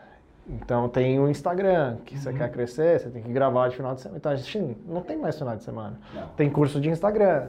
Exatamente. Você começa a fazer o, é isso que, é o que você falou. O que, o que fazia mais sentido pra você ali era fazer um curso no Instagram, começar assim, desenvolver mais a sua imagem e tal, do que seguir no MBA. É o e que tá faz bem. mais sentido no momento, né? É, e eu sempre falo isso, e, e tá tudo bem. A gente Sim. às vezes vai por caminhos e às vezes as pessoas pensam assim, ai, mas comecei também, vou terminar. Mas tá, você gastou seis meses, você vai ficar mais um ano nessa, Uhum. nessa É. vida. E também não só é assim. sobre gastar, né? É Às vezes gastar. foram seis meses que você aproveitou. Que foi demais. Divertiu, foi bom, fez a diferença na vida de outra pessoa. E isso que importa, né? Eu acho Exatamente. que é, é- é muito, é muito isso. Porque, e no, e no seu caso, que você já, já tem um, realmente era um negócio que passou por um momento e você falou, velho, Pra quê? pra quê? É, é, é, é aquela coisa a mais que não ia te dar o retorno que você tava, você- tava esperando. No meu caso, por exemplo, por que, que eu optei por isso? Porque eu acho o meu currículo em, em questão acadêmica fraco.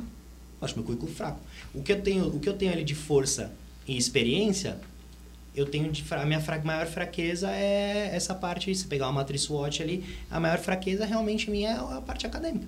Porque eu tenho muita experiência de, De mão na campo, massa, de né? mão na massa, mas assim, isso conta. É lógico, você vai, sei lá, tirando as indicações que sempre tem, tem muito Sim. contato, mas se você disparar hoje seu currículo, é o que eu estava comentando com, com o pessoal é, nas- no episódio passado.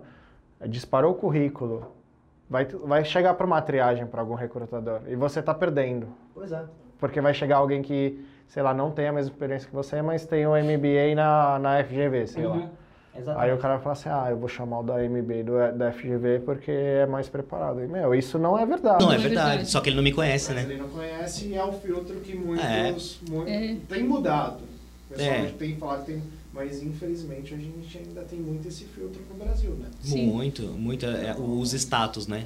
É. Os status. É, e não, e não adianta, porque assim, eu acho que a experiência que você tem, claro, os, eu acho que o curso é totalmente válido para tudo, mas não adianta, não adianta você fazer um curso se você também não tem a experiência. Tudo, Sim. É. tudo ali tem que ter realmente um equilíbrio, igual o Paulo falou, é a minha fraqueza. Então, pô, isso aliado com a experiência que ele já tem de mão na massa, Uhum. Já, vai levantar o currículo dele pra caramba. Mas é, é que eu acho que quando o Paulo comenta da história dele, né, você fala muito dessa.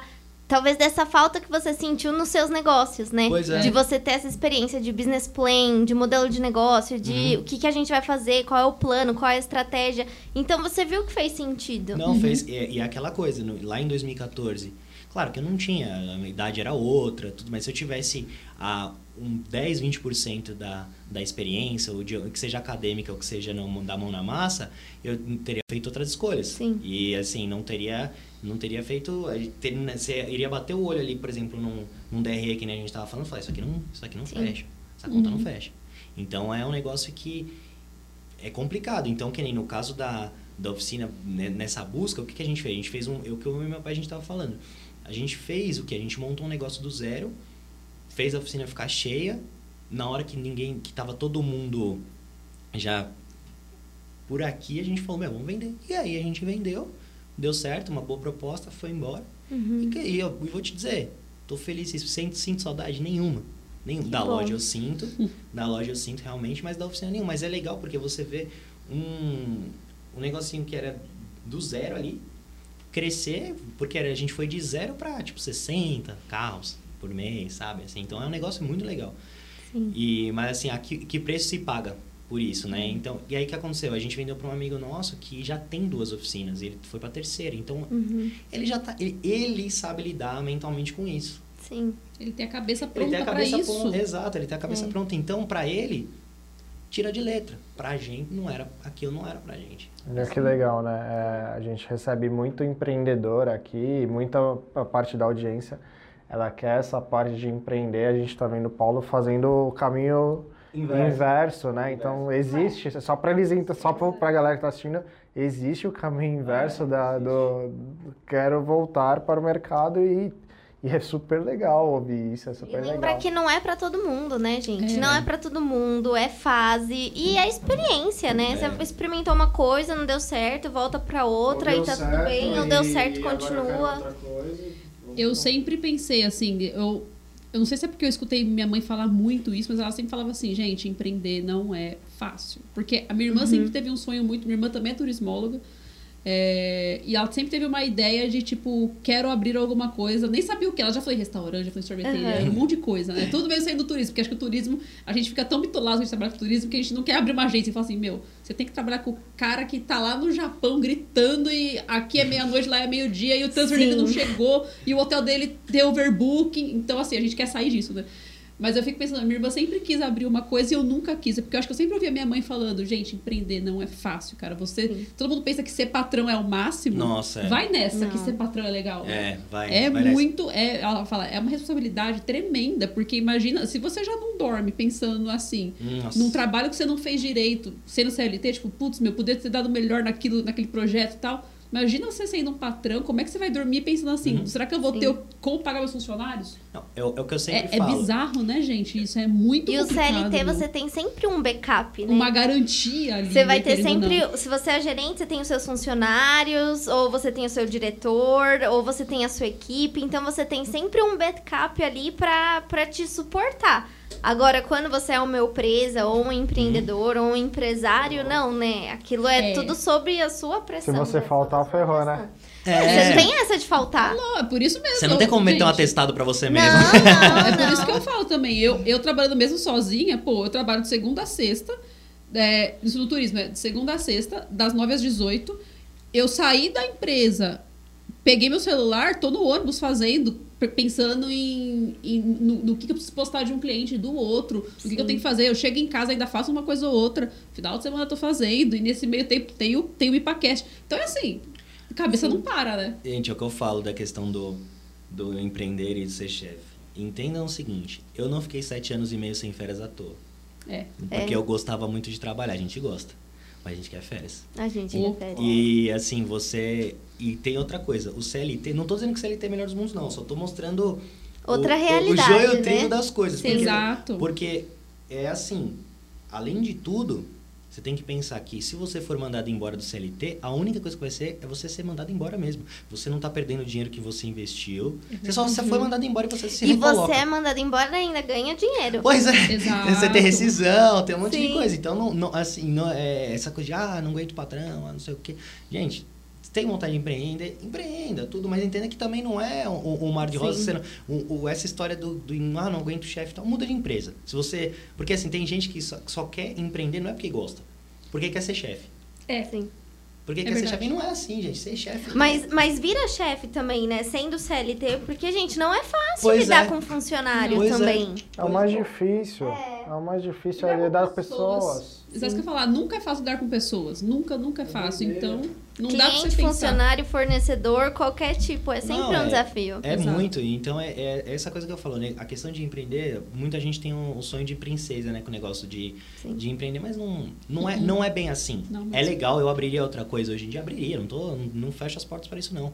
Tava até falando com o Juan, antes, a gente tava conversando lá fora. Tenho vontade, né, de abrir alguma coisa, tudo, algum dia de novo, mas também parar para pensar que é muito bom também a segurança do 13 terceiro de férias uma vez por ano. Porque eu, eu, eu, assim, eu não tinha, eu não tinha, eu não sabia quando que eu ia ter férias de novo. Eu tinha a minha última férias de verdade, de sair, viajar e tal, tinha sido em janeiro de 2014. Olha Ainda só. não fiz isso de novo, de viajar, tudo. Mas, pô, só de eu ter ficado, eu tô aí há uns meses em casa, pô, é gostoso, cara. É gostoso também você. Eu não sabia como que era isso mais. De sabe? ver uma sessão da tarde, dar uma desligada, Sim. né? Eu, é, eu assisti a novela do Vale a Pena Ver de É. novo, né? Essas- Lagoa Azul. Às É. vezes faz bem Um isso, né? clássico. Você desligar um pouquinho a chavinha, Nossa, né? Você, Você sai pra, você, precisa. você ir pra academia à tarde. Sabe? Ah, Nossa, duas, duas quiser almoçar, fazer uma horinha e falar, vou pra academia. Aí você volta e vai fazer o quê? O que você vai fazer agora? Nada. Nada. E a gente precisa disso. Precisa. A gente E precisa. aquela coisa, você nada porque eu também eu mereci, né? Aquela coisa, eu mereci, porque, gente, eu fiquei sete anos, né? Todo dia, sem férias, não trabalhar. Você precisa de um tempinho, porque eu acho que não adianta a gente ficar ligado nos 220 sempre, porque a gente precisa se ligar, assim, se reconectar, né? Pensar na gente. Exato, exato. E eu duvido Que é saúde gente, mental né? de novo, Saúde né, gente? Senão a gente entra naquele loop infinito de produtividade que daí chega uma hora que você não dá conta. Não. É. Você buga. Quando você vê, você tá doente. Não, É. total. Eu cheguei, eu cheguei acho que domingo pra Renata, eu falei assim, eu falei, eu falei, e aí, quais são os seus planos pra hoje? Eu falei, não vou fazer nada. É, mas É é, é preciso, é Ah, necessário. nossa, mas você falou que tá com um monte de coisa. Eu falei, tudo bem, eu faço na terça. Eu faço segunda noite, faço na terça. Hoje eu não vou fazer nada, que senão vai começar a dar ruim na minha cabeça. Não, mas é, é, é- é muito louco isso, É porque, que nem nessa parte, o que, que eu fa o que, que eu consegui fazer nesses sete anos? Era uma escapadinha de três, quatro dias para uma praia, para um litoral próximo nosso aqui, de São Paulo, e era isso. Ou ir pro Rio na casa da minha tia também, quatro, cinco dias numa Só que seu telefone não parava. É, e, e além de não parar, é você tá preocupado com, com as coisas que estão. que você tá com a, com a empresa aberta lá. E além de tudo, gente, 4, 5 dias é feriado. Não é, não é férias, entendeu? É lógico. férias de verdade, pra você falar, ah, tive férias. É 15 dias desligado de tudo. Não precisa ser longe. Pode até ser num litoral próximo, mas é 15 dias na praia sem dor de cabeça. Não, Isso e você sabe que estudos comprovam, né? Que a gente só consegue desconectar depois de 10 dias. Mas, É mesmo, não isso. nem Só sabia depois disso. de 10 dias. Então você pega 5, 7 dias de férias. e É a mesma coisa que que nada nada. pro É. seu cérebro. É um feriado. É um É um feriado. feriado. Meu maior medo da minha, o bar aberto eu fiz no- nas minhas férias. Meu maior medo era chegar na final. Porque eu ia sair da final do bar aberto, ir pra gramado, voltar a trabalhar. Eu falei, não, te- não tive férias, vou ficar, vou ficar mais um ano, tipo, Sem férias. sem férias. Então eu tava muito preocupado com isso, porque, querendo ou não, é a principal fonte de renda é o- são projetos. Então você fala assim, meu, eu preciso estar bem pra isso aqui.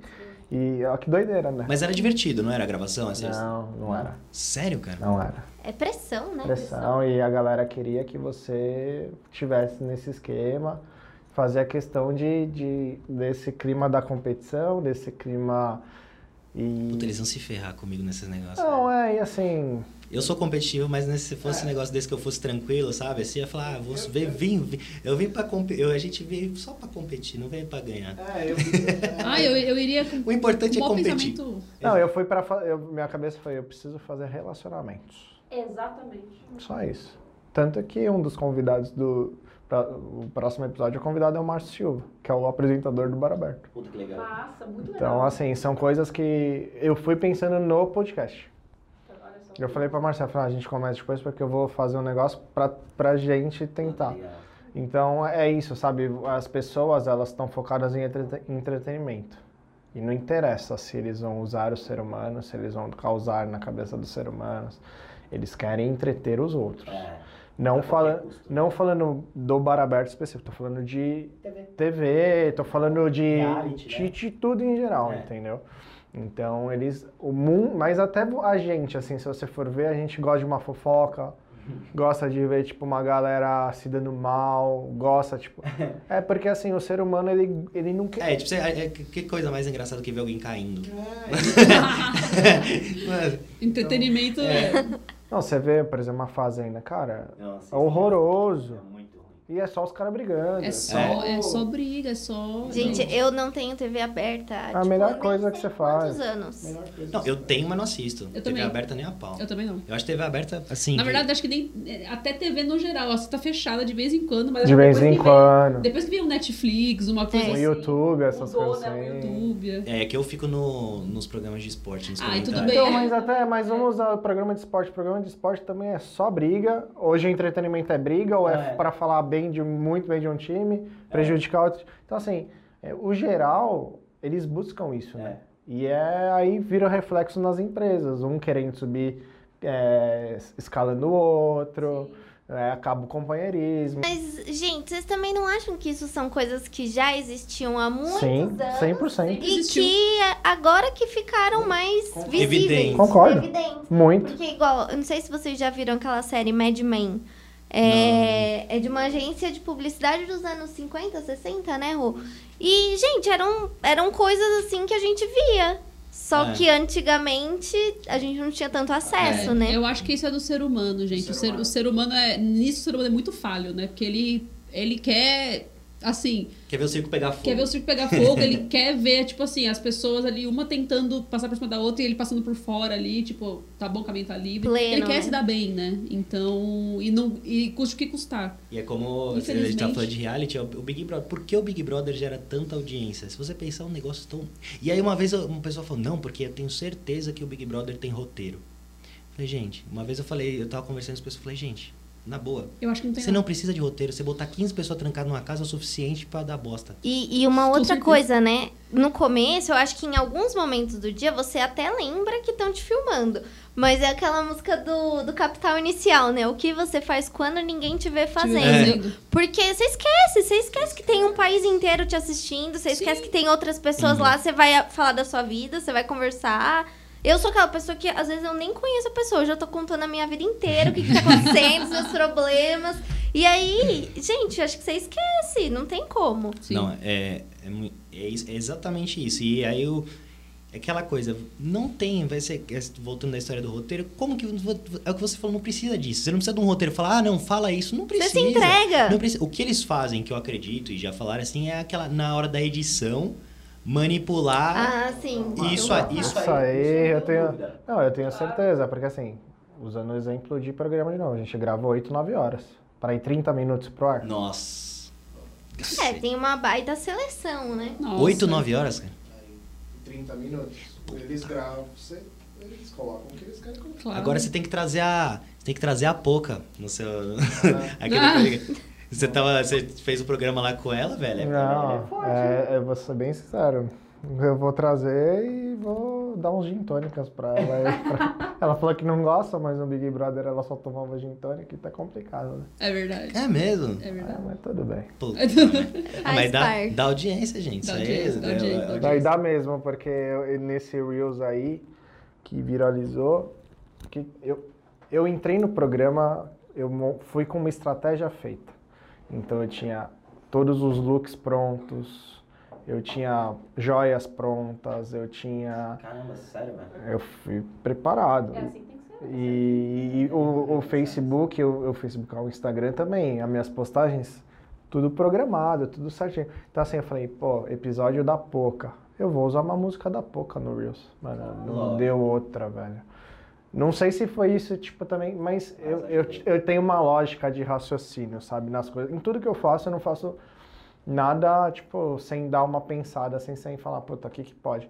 Então você tem que ir com essas estratégias. Até a gente vê o Bill Araújo, ele, da- dessa fazenda, que foi para todos os realities aí, um conhecido meu que fez a fez todo o making off agora que ele entra pra fazenda. Então fez todo o making off de fotos, de vídeos do cara. Então assim, ele foi preparado, sabe?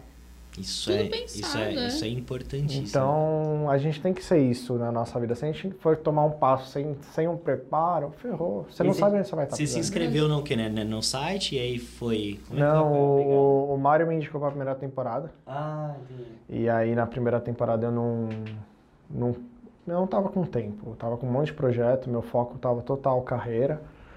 E tava terminando a pós, então eu nem dei muita bola. entendi. Aí agora, nessa segunda temporada, do nada eu recebi a mensagem, ah, você vai lançar a segunda temporada, você quer? E a gente já tinha conversado no podcast.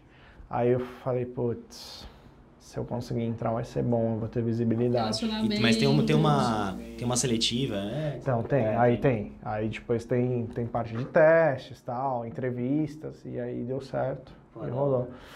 Então, é... Mas pensado, no o objetivo foi bar aberto, o objetivo foi isso aqui. Ah, sim. Porque a gente já sabia que ia ter, ia estrear isso aqui. E aí tem uma, você tem uma, faz uma rede de contatos que você consegue trazer gente muito interessante, né? Muito, muito. É, Porque assim, nesses começos, eu acho, que- aí acho que também vai entrar um pouco de vocês agora que a gente vai trocar uma ideia de podcast. Mas no começo é nossa rede de relacionamento que vem, né? Claro. A gente deu sorte até de, assim, de, de meter as caras e falar com poucas pessoas aí que acabaram abraçando a ideia. Mas a maioria, assim, vai. Uhum. maioria é rede de relacionamento. Mas- E, e só pra começar, assim, né? Como que vocês se conheceram Nossa. e como que foi a ideia de fazer o, o BipaCast, né? Bom, eu, eu, vou, eu vou começar, porque eu sou melhor com datas, que a Bianca vai errar datas e ela vai errar, eu vou errar o número de anos que ela erra sempre. Porque eu sou mais exatas do que ela. Ah, Apesar eu não sou ser humana, muito- desculpa. É, a gente se conheceu em 2005. Então isso é preocupante, né? o que, Edu? Porque a gente se ferrava na faculdade também, né? Ferrado. Mas aí depois, de como você começa a fazer muito financeiro, você começa a virar mais exatos. É verdade. Mexeu com dinheiro, que é a parte boa, aí você começa a gostar mais de número. E aí a gente se conheceu em 2005 no Orkut. Nossa! É, porque assim, é, a gente é muito fanático pela mesma banda, que é o Dream Theater. Aham. É um metal progressivo, nem todo mundo conhece, mas é uma banda. Eu, eu conheço a banda, mas não, não, É. assim, não sou fã, mas eu conheço. Então, eu mas conheço pelo Paulo. eu sempre, eu sempre gente fui o sempre garoto, apresenta, é, né? Eu sempre fui o garoto Dream Theater. Todo mundo vê, quando vê o Dream Theater assim, porque quando eu comecei a ouvir, eu comecei a ouvir em 2002. Aham. Era uma banda totalmente underground, Underground, assim, ninguém ninguém conhecia. conhecia. e eles escalaram o Everest, assim. Hoje em dia, pô, eles vão tocar no palco mundo do Rock in Rio. Sim. É, é, foi eu não ver nosso A bebezinho gente, a, crescer, a né? gente fala, nossa, que orgulho do nosso bebê, né? A gente Vocês vão no Rock in Rio? Eu vou, comprei já. Eu ainda não comprei, mas tô querendo. É, eu quero comprar também. Eu comprei, esse é o dia. Imagina, que orgulho ver o Dream Theater no Rock in É Rio. verdade. Aí, porque a primeira vez que eles tocaram aqui foi em 97, no Aramaçã e Santo André, velho. Nossa, Nossa. pode crer. Era. Meu, Foi a primeira, a primeira show deles, imagina. Eles não eram uma banda muito pequena. Nada, é, É, fizeram nada. sessão de autógrafo na galeria do rock, sabe? Essas coisas assim. Uhum. E hoje, imagina, vocês fizerem uma sessão de autógrafo em qualquer lugar, meu, não dá conta. Não, Não dá mesmo. conta, não. Imagina. E aí, aí ela, e aí, ela palmeirense também, um amigo meu falou, mano, dá uma olhada. Gente, todo mundo aqui é palmeirense. Graças a Deus, né? Olha graças só. a Deus. Graças a Todos Deus, gente né? Não, eu não sou, gente. Eu não sou nada. Você sabe que a gente tava conversando no WhatsApp, eu falei, nossa, Paulo, eu tava pensando, eu não sei porque na minha cabeça tava que o programa era 2 de dezembro. é verdade. Aí eu falei assim, cara, poderia ser um programa ou muito bom, com todo mundo usando a camisa do Palmeiras, ou não ia ter programa. Assim. Vocês iam me pagar quanto pra eu usar a camiseta do Palmeiras? Nada. Eu Nada, traria é uma ótimo. bem legal pra você e você ficar pra você ficar Não, feliz. tá bom, gente. Eu, eu gosto de ver meus amigos felizes. Pronto, é o que importa. A Renata ela é São Paulina, né? Ela fala, ah, cê- eu acho que eu vou virar, quando a gente tiver filho, eu vou virar palmeirense. Eu falei, não, você vai continuar sendo São Paulina, não tem essa de virar. É, não, virar casaca. Não, não, não, não. Só essa aquela coisa, os filhos não podem ser influenciados pela, pelo São Paulo, né? Já que É. você gosta menos, Claro. tem que ser. É aquela coisa, os meus filhos eles vão ter a opção de escolher. Ser palmeirense ou morar na minha casa. Nossa, sou que baita menos- eu sou opção. mais ou menos dessa. Essas são as, são as opções. Mas aí, assim, e a gente tinha muita coisa em comum. Uhum. E até na época ela, ela namorava, tá? Eu falei, putz, será que vai ficar meio chato vão achar que eu tô dando em cima dela e tal? Mas beleza, aí eu- a gente começou a conversar. Puta, e aí a amizade fluiu, a gente se conheceu. A primeira vez que a gente se viu pessoalmente foi no show do Dream Theater, De 2005. de 2005, cara. 10 de dezembro de legal. 2005. Desde 2005, cara, a gente vai fazer. O que? São 16 16 anos? Anos de anos, amizade, 16 anos de olha amizade. só. Aí a gente. E a gente já tinha coisa de fazer alguma coisa junto no YouTube e tal, porque a gente sempre foi muito comunicativo e foi, meu, tem que ser alguma, e tem que ser alguma coisa do nosso jeito, descontraído, de falar besteira. Dinâmico. E- Dinâmico. E, a gente tava com essa ideia já de fazer canal no YouTube faz, fazia um tempo. É, né? fazia um tempo antes da pandemia. Antes da pandemia. E, e nunca entrou em vigor, assim. é, porque a pandemia veio que e. esquecemos, e né? é, aí, quando, aí eu comecei a curtir muito podcast, consumir aquilo lá com vontade, assim. Uhum. Mas eu sou um consumidor, eu sou bem honesto, eu sou um consumidor de cortes.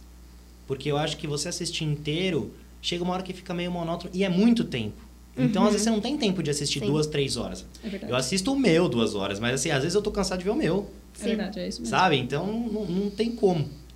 E aí, aí eu- uma- um belo dia eu falei, cara, puta, a Bianca, mas a gente podia fazer um, eu e ela, porque ia dar bom. E assim, ainda a gente brincou que esse era o primeiro podcast homem e mulher, aí apareceu vocês. É verdade. A gente falou, ele falou assim, nunca tinha visto antes um podcast com um homem e uma mulher. Eu falei, é verdade. Aí quando, quando eu vi que, quando você falou deles, eu falei assim, eles também tiveram a mesma ideia, eu É. acho. Surgiram até da mesma época. É, é verdade. é Foi, verdade. foi na mesma época. Foi na Foi. mesma época. Aí eu- ela falou, puta, da hora tal. Aí a gente começou a pensar em nome.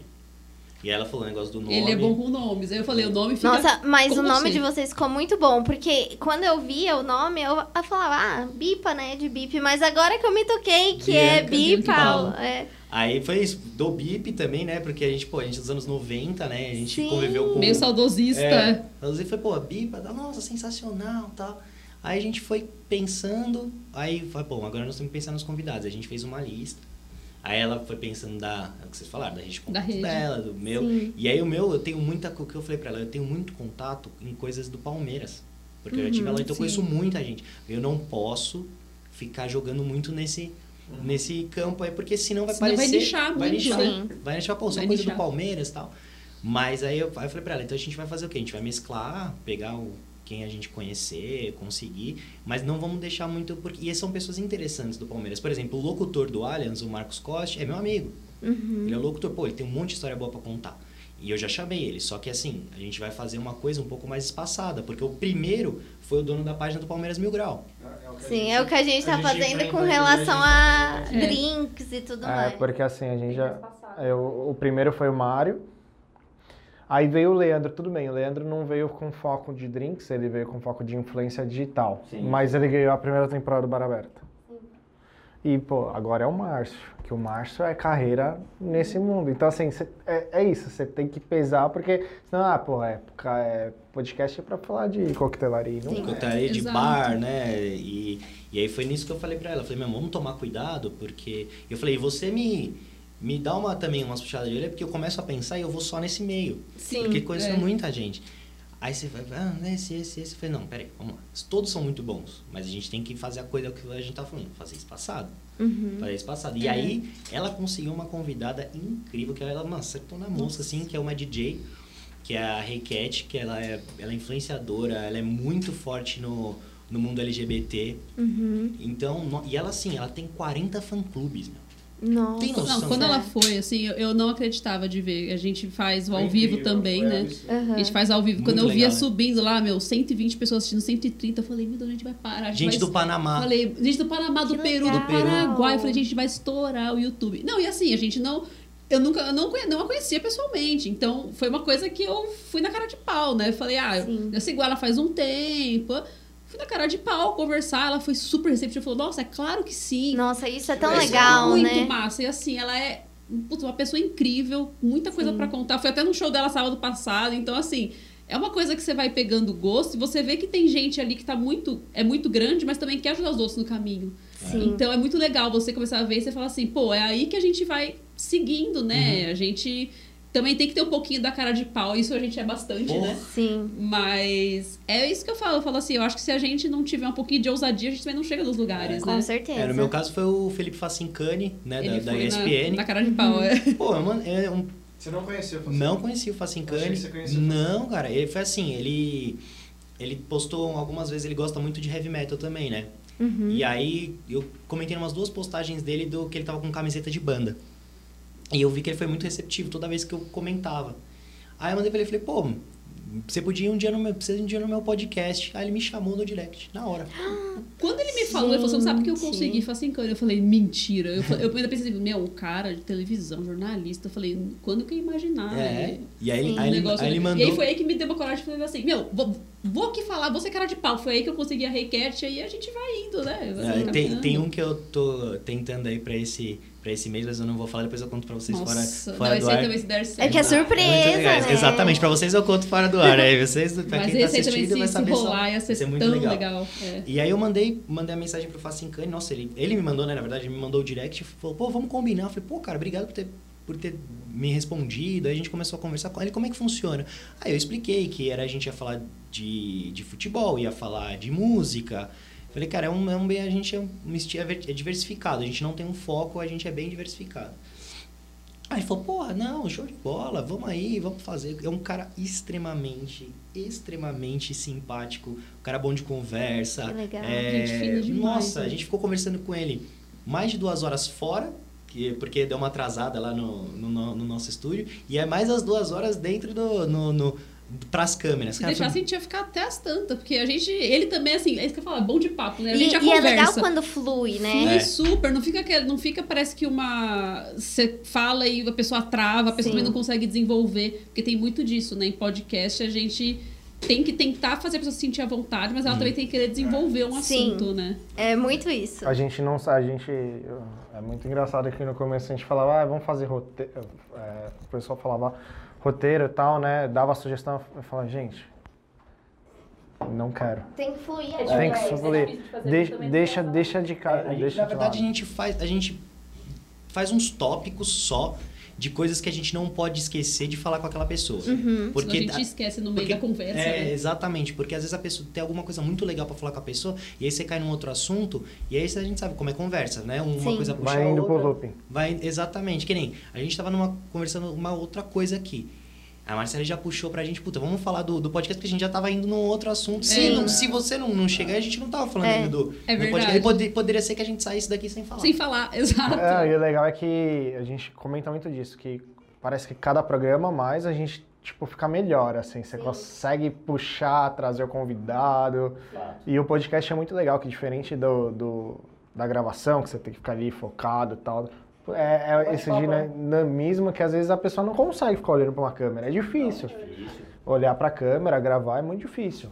É o que eu falo pra ela, eu não tenho em sentar fazer o podcast pra mim é um problema, zero problema que eu tenho. Em compensação, fazer um stories, eu falando com o celular, tá- é um negócio que eu sou travado. É. Sou travado. A Bianca que faz tudo As redes porque... do BipaCast praticamente estão na minha É, mão, é, porque é. ele não. Ele fala assim, eu não consigo pegar o celular e, sei lá, E desenrolar. É costume, é muito costume. Eu, eu percebi isso, tipo, eu falei pra Mar, eu falei, nossa, Mar, é, existe o Rodrigo pré, é, antes do bar aberto e o pós bar aberto, assim, porque você fica muito tempo ali, ó, olhando e tal, fazendo, que não sei o quê.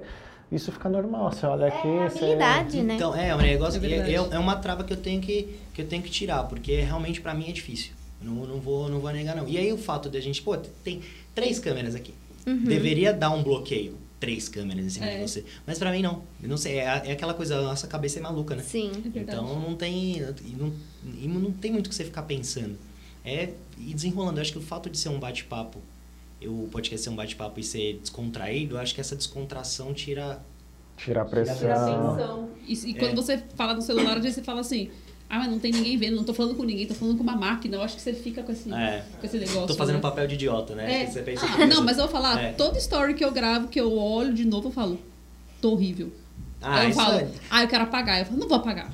Aí eu Bom. sempre falo assim, gente, eu vou sempre achar horrível, eu sempre vou achar que eu estou assim, falando, gente, que babaca essa menina aqui. É, não, e, Mas e eu a- penso- a- vai achar que a voz tá ruim. Sempre. A gente então não eu, gosta eu já abri um voz, pouco né? de mão disso, que eu Sim. falei assim, gente, se eu, se eu, não, se eu não deixar, o negócio não vai. Eu, falei, eu tenho que parar, parar de pensar que tô fazendo papel de idiota, né? Bem Sim. isso. E só deixar, assim, se diverte no meio do caminho, Mas é como- entendeu? É, é sobre se divertir na É. jornada. Divertir. É, É isso muito mesmo. isso. É, é o o que eu falei pra ela, eu falei, a questão de monetização, de dinheiro com, com o podcast. Um dia que vier, é legal pra caramba, mas não é, não é esse o, o, o intuito principal. Primeiro a gente tá se divertindo, é um, é um hobby nosso. Se desse hobby vier um, um dinheiro, vier um lucro, pô, melhor ainda, Melhor, é o melhor sim. dos mundos. Mas se não vier também, tá ok. É, é, é um negócio que a gente tá fazendo, tá se divertindo, é legal. Um negócio que, querendo ou não, tem uma descontração, é gostoso de fazer. Você fala, pô, legal, amanhã tem um podcast. É isso, é, vem, tem essa, esse- esse clima, né, de, putz, é igual a gente essa semana gravando duas vezes, muita gente fala, nossa, duas vezes, porque você vai gravar Porque é duas cansativo, vezes e né? tal. Eu já falo assim, não, pô, mó legal, do- dois É. bate-papos, duas conversas de E totalmente é, e é longe pra você também, né? Pra mim é longe, pra mim é super... É que assim, Você tá morando na Moca? eu moro no Tatuapé, Ah, tá no o, Tatuapé. é, o meu apartamento vai ficar pronto é na Moca. Ah, tá, é porque eu vi que você tinha falado umas coisas da Moca. Comprou, a Tá Renata, a Renata mora na Moca, eu moro na uma travessa da Conselheiro Carrão. Ah, tá. Pode. E como eu trabalho no, no Pinheiros, fica perto. Ah, Pra vir durante a longe, semana. É, menos longe. Mas é divertido, é sobre isso. Pô, a gente não se vê há quanto tempo? 10 anos. uns 10 anos. Pô, você, tá, você conhece de pessoas, então a gente Conversa, com conversa. pessoas diferentes, né? Você Gente, conhecer gente, assim, desse, desse jeito, né? Desse jeito É. tão descontraído, batendo um papo, assim, é muito legal. Não, e a galera, fa- esses dias aconteceu a primeira vez a gente, eu fui fazer um negócio bar aberto na Bartender Store, um vendedor chegou pra mim e falou, você que é o Rodrigo, né? Eu falei, sou tal. É você que apresenta aquele podcast, né? O Café Conecta. Puta que legal, velho. Tipo, não, bom, vendedor. Ele falou, não, o Mário falou que você tava aqui, eu gosto muito do podcast, você e a Marcele são muito legais, tal, assistir. Que bacana. Tipo, meu, aquilo foi muito mais legal que qualquer coisa, tipo, do bar aberto no dia, sabe? Porque o cara, tipo, vem dar esse feedback, então isso faz a gente feliz. Cara, eu vou te né? falar, que, que nem, por exemplo, eu tava. Eu tinha um cliente lá na, na oficina que era, que era uma empresa próxima. Eles fazem conversão de carro a, é, pra, pra gás. Então eles pegam muitas frotas, assim, que eles, eles pegam 20 carros e convertem tudo pra gás pra entregar as frotas para os caras gastarem menos combustível, principalmente nos dias de hoje. Agora eles devem estar vendendo muito, porque kit gás agora, essa altura do jeito que tá a Nossa. gasolina, Sim. deve estar É arrebentando. verdade. e aí ele e o pai dele. Ele deve ter, ele deve estar com uns 20, 21 anos, e ele era meu cliente muito, muito gente boa, o Pedro. Aí eu vendi oficina, tudo. E ele. Aí ele veio me mandar uma mensagem, gente. Pô, não é meu amigo, é um cara com conhecido, gente fina e tal, mas não é meu amigo, tá comigo todo dia. Ele me fez questão de mandar uma mensagem, falou, mano, eu tô acompanhando o podcast de vocês, velho. Sensacional. Ele falou, velho, tem podcast que eu assisto famoso aí que eu não aguento ver 20 minutos, velho. De vocês passa assim. Muito legal. legal. Pô, isso aí não tem legal preço, velho. Não tem preço. Isso não tem preço. E não é uma pessoa que, que é seu amigo, que é, o seu amigo sempre vai ser suspeito, sempre vai gostar É das suas verdade. coisas, o amigo de verdade, né? Ele vai sempre gostar das suas coisas, mas, nossa, aí eu mandei pra ela. Aí ela Sim. já me mandou de volta, né, o feedback de outra pessoa, não foi? Gente, e um cara assim, um, um- um astrólogo do Rio Grande do Sul, de Nossa. repente chegou e falou assim: Nossa, é muito legal o podcast de vocês. Eu olhei assim. Que você nem eu, conhece. Nem conheço. Aí eu fui olhar, o cara tinha, o, ele tinha mais de 55, 55 mil seguidores. Eu falei, "Ah, meu Deus do céu, um cara que é tipo um criador de conteúdo Aham. já, que tem assim. E você e você vê que o cara realmente é super desenvolto, ele fala muito sobre astrologia, não sei o quê. Eu olhei e falei, meu Deus do céu, eu, tipo, não tenho nem roupa pra receber elogio desse, gente. Do nada, assim, uma, uma Que pessoa legal. que você não conhece, que nem é da sua cidade. Viu pelas redes sociais e ele falou: Eu acho que vocês pelo Instagram e fui pro YouTube. E, Poxa, muito legal o trabalho de vocês. Eu falei: Nossa, isso não tem preço. Cara, isso é sensacional. É, eu, no caso de vocês, é. Eu também vivo assistindo, eu falo, cara, e é a gente, primeiro, a gente prestigia porque é amigo, nós falava, vamos ver qual é que é. pelo menos pra, pra pelo menos só pra prestigiar. Pra prestigiar. Pô, e te prende, velho. Prende. prende, Aquela, muito aquela bacana. mulher que veio aqui falando que ela é de gestão de restaurante. A Val, a É. Val. Cara, ela é muito, Muito boa, legal. É. Ela é muito esse, boa, velho. esse eu curti muito. Ela é muito boa e ela, e ela, é, ela é boa de papo, né? Sim. Ela vai é falando. gostoso conversar com ela. Ela vai falando e ela é simpática. Nossa, velho, é aquela, é, Muito aquela, é aquela tia que todo mundo queria ter. É, Total. com é? certeza, com certeza. Nossa, ah, tia, vamos lá, tia, gente boa. Vou lá na Gente Tia boa. Val. Lá na Tia Val, gente boa pra caramba. Eu assisti aqui lá, passou assim também. É. É, e o legal é que assim, a gente vê que, por exemplo, são focos diferentes, né, de ambos podcasts e dos outros que tem, mas faz a diferença na vida das pessoas de maneiras diferentes, né? Isso é, isso é animal, tipo, você vê, pô, ouviu o Facincani falar que foi colunista de uma revista de fofoca, né? Eu rachei bico. Do nada, você vai falar, meu Virou Deus. corte, né? Virou, Virou corte. corte. Não, agora ele falou isso, o Paulo falou assim, a gente tem, a gente tem que fazer um corte disso. Falar, gente, assim, Por- já falou por fofoca. Porque, cara, você imaginava, do jeito que ele é, ele, o cara super do futebol e não sei o que, você imagina o Facincani trabalhando com, com e ele tem uma cara de bravo, né? É. É, é só, é só pose, porque ele é super É, simpático. Ele tem uma nossa, cara de super, bravo, sério. é. Super. E é o que a gente tava falando. Às vezes o pessoal pegava meio pesado com ele nos programas. E, Total. e pô, ele é um cara que não merece. Não Um mesmo. cara sensacional, velho. Gente, cara gente sensacional. finíssima, finíssima. Um cara finíssima. sensacional. Ele ainda ele sabe que ele falou que é muito gente boa, eu não, não acreditei, velho, quando ele falou o Sormani. Você acredita, velho? Não. Ele falou, ele falou mesmo. É, ele é um jornalista também da, da, da emissora lá que, meu, é, é insuportável ficar escutando ele falar.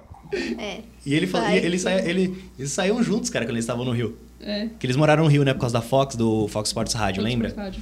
Eles moraram no Rio, todos, né? Tinham que morar no Rio. O Mano foi pra lá. E eles, e eles moraram no Rio. Ele falou que eu saia, eu saia com o Sormani. Eu falei, caramba. Ele falou- Ele falou, não, o Sormani é da hora demais. Eu falei, cara, não A consigo. gente não consegue imaginar, eu não consigo né? imaginar. É. Não, não Que tem. legal. E, e conta, assim, quais são os maiores desafios que vocês têm enfrentado? Aí, Fala com- você, eu, eu, eu, eu falo o que você pensa, depois eu falo que não vai ser igual, certeza. Não, agora vai falar você primeiro. Ah, então tá bom. O meu, eu acho que é realmente você encontrar, pra mim, no meu caso, eu acho que encontrar o convidado e, assim, Tá. você não agir muito com, com o coração. Ah, eu gosto daquela pessoa, eu vou chamar. Uhum. Porque não é assim que funciona. Você- o Ser, convidado- ser mais estratégico. Eu acho. Tá. Eu acho que a estratégia é importante. Você fala, pô, tá, tudo bem, aquela pessoa é legal, mas ela é legal comigo, é, mas tem Uhum. que pensar realmente. Até porque o de vocês tem o foco dessa galera mais famosa, né? Mais conhecida para um bate-papo diferente, né? Exato. É. Pra mim isso é muito. E, aí E vocês começaram com os níveis muito bons, né? Então você também agora você tem que tomar cuidado para não, tipo, não dar uma queda. Exatamente. De um nível. Era isso que eu ia falar, que é, mas era, era essa minha dificuldade também. Essa minha dificuldade é assim, saber como nivelar, por exemplo, é o que a gente falou, vai, uma pessoa muito famosa, aí depois você vai colocar uma pessoa que não seja tanto, depois cair, e o, o desafio é assim, fazer aquela pessoa ser tão interessante quanto Uhum, uma pessoa famosa. Verdade. Sim. Então você tem que ser estratégico e pensar assim, o que aquela pessoa pode trazer de legal, o que ela tem, assim, que, o que ela pode agregar ali. Então. A Aline. Nossa, a Aline foi é sensacional. verdade. Sexóloga. Foi incrível. Gente, Uhum. ela ali, ela, assim, não é uma pessoa famosa, tudo bem, ela tem ali um. um, um, um sex shop, uma empresa de lingeries, Uhum. que, assim, ela é distribuidora Brasil afora. Só que ela, ela pessoa mesmo, né? Isso é o PJ. O PF dela, ela é, ela é sexóloga e tá em formação, É, tá em né? E assim, a gente bateu um papo tão legal e assim, as pessoas vieram falar tanto. Foi, foi um dos que mais, assim, também a audiência indo lá pra cima. E eu falei, tá vendo? É uma pessoa que as pessoas não conhecem, mas o, às vezes o papo que ela tá batendo, a forma que ela tá desenvolvendo, desenrolando o assunto, as pessoas se interessam. Então, acho que o desafio é tentar entender, assim, o que, que ela, aquela pessoa tem pra agregar e Sim. pra não deixar mesmo a peteca cair. Porque a gente pensa, às vezes. a- a- Eu acho que a gente vai chegar nesse ponto um dia, às vezes, chamar um convidado que a gente vai esperar muito É. e não vai rolar Ah, tão bem, sim. né? Eu tenho um pouco de receio disso. Nossa, também. Mas ainda bem que até agora a gente só. Putz, é. A gente teve. Acho que além de tudo, a gente também teve sorte, porque É. só pessoas muito legais, cara. Porque pelo que, muito mas eu legais. acho que é o caso de Uhum. vocês também, porque eu sempre vejo, eu sempre vejo pelo menos um trecho de vocês e eu nunca vi nenhum convidado de vocês monossilábico que não desenvolvesse Não, a- acho que isso a gente não teve, assim, de, Claro que a gente, se de tivesse, que vocês vão você tem que falar ficar nome. puxando. Não, mas isso não aconteceu. É, né, com a gente também não, graças a Deus, porque É. deve ser um negócio bem complicado. Mas eu já fiz live, né? Eu faço live no Instagram e eu já fiz live com pessoas que ficam, ah, sim. aham. E isso é difícil, porque daí você tá lá na live, não sei o que lá, né? É, Eu- aqui no podcast eu acho que é- seria ainda mais difícil, mas as pessoas têm conversado, têm Sim. interagido. que aquele negócio, você fala, ei, mas como é que foi lá? Ah, foi legal. Mas por É. que foi legal? Ah, porque foi simplesmente divertido. É, a pessoa, assim, não. Às vezes você vai às vezes falar uma coisa. E a pessoa não tem nem como desenrolar aquele assunto, mas ela desenrola um outro, ela puxa alguma outra coisa. E então- daí, isso que torna a conversa interessante, né? Com É- é- certeza. É, exatamente isso que foi que o nosso caso aqui tem sido, né? É. No, no geral, que nem a gente levou agora é, o Flávio Moreira, que ele é, ele é palestrante, ele é dono da, do The Rose Method do, do Anália Franco, né? Que é Uhum. uma escola de desenvolvimento pessoal com yoga. tu- E, eu, e eu fiz, eu fiz dois anos do método The Rose. Cara, é É incrível. super grande, É né? incrível, tem no mundo inteiro. Tem no mundo inteiro. E é uma, uma metodologia brasileira, que é pelo, pelo o The Rose mesmo. E ele, ele desenvolveu tudo já há quase 50 anos. E aí o Flávio é o dono do Anália Franco, que era onde, a escola que eu fazia lá. Nossa, foi sensacional. Nossa, velho. o é, cara foi deu uma, uma aula, aula. Uma aula de desenvolvimento pessoal. E nem é tanto o nosso foco, mas é, é, é- é- foi tão... Era eu que sabia da, da qualidade dele, que eu falei pra ela, a gente precisa levar o Flávio do Uhum. Não, Rose, quando porque... ele falou pra mim, quando eu vi ele simplesmente falando, eu falei, gente, que delícia ver esse cara falar, meu. Sim. Nossa, é uma pessoa com tanto conteúdo. É, né? e, e isso foi muito, foi muito legal porque saiu um pouco do do nosso, né? Do, do- do- Da que a nossa gente- da linha, né? Esse- O que a gente tá Uhum. sempre falando, é o que a gente fala, é, a nossa a gente fala groselha, fala besteira e dá risada pra caramba. E foi bem, foi, foi mais sério, É. mas foi assim, nossa. Não, e, é- e eu ainda penso assim, a gente saiu de um, porque um antes dele a gente tinha feito com, com dois criadores de conteúdo que saíram do TikTok na pandemia, né? Uhum. Então, a gente falou até de fofoca de famoso. Ah, a gente falou legal. de tudo um pouco, pra chegar depois, assim, o Nossa, outro extremo, o outro cara extremo, com isso é desenvolvimento muito legal. pessoal, não sei o quê. E assim, você vê o papo rolar de todas as formas e você vê que todo mundo vai gostar daquelas duas coisas, vai atingir públicos ali que você também. É assim, a gente não queria nichar, a gente tá nichando zero mesmo. É, a gente tá nossa. querendo coisas muito É, diferentes, né? Essa é uma pergunta que eu tenho pra você, principalmente por você trabalhar assim com redes sociais. A gente vê muita gente falando que o nicho é o que dá dinheiro. E aí, o que que, o que que você... Porque eu discordo. Eu discordo. E aí, eu queria saber o que que vocês pensam disso aí. Eu discordo, porque eu, tudo bem, quando você tem um nicho, é, é, é comum que as pessoas fiquem um pouco mais fanáticas, queiram consumir Tá. muito tal. Mas quando você não tem um nicho, tudo bem, você vai atingir. Eu acho que, por exemplo, de um. Vou falar aqui de, de podcast no geral. Uhum. Acho que é uma coisa que todo mundo escuta, todo mundo gosta, que você não nichar é bom, porque você vai atingir uma massa ali e você tá ali não pelo nicho, mas pela pessoa. E também, assim, a gente tá ali. é, A gente quer ficar conhecido como assim, meu, eles fazem um podcast muito legal, falam de várias coisas. Não, tipo assim, eles falam só daquilo, eles são especialistas naquilo.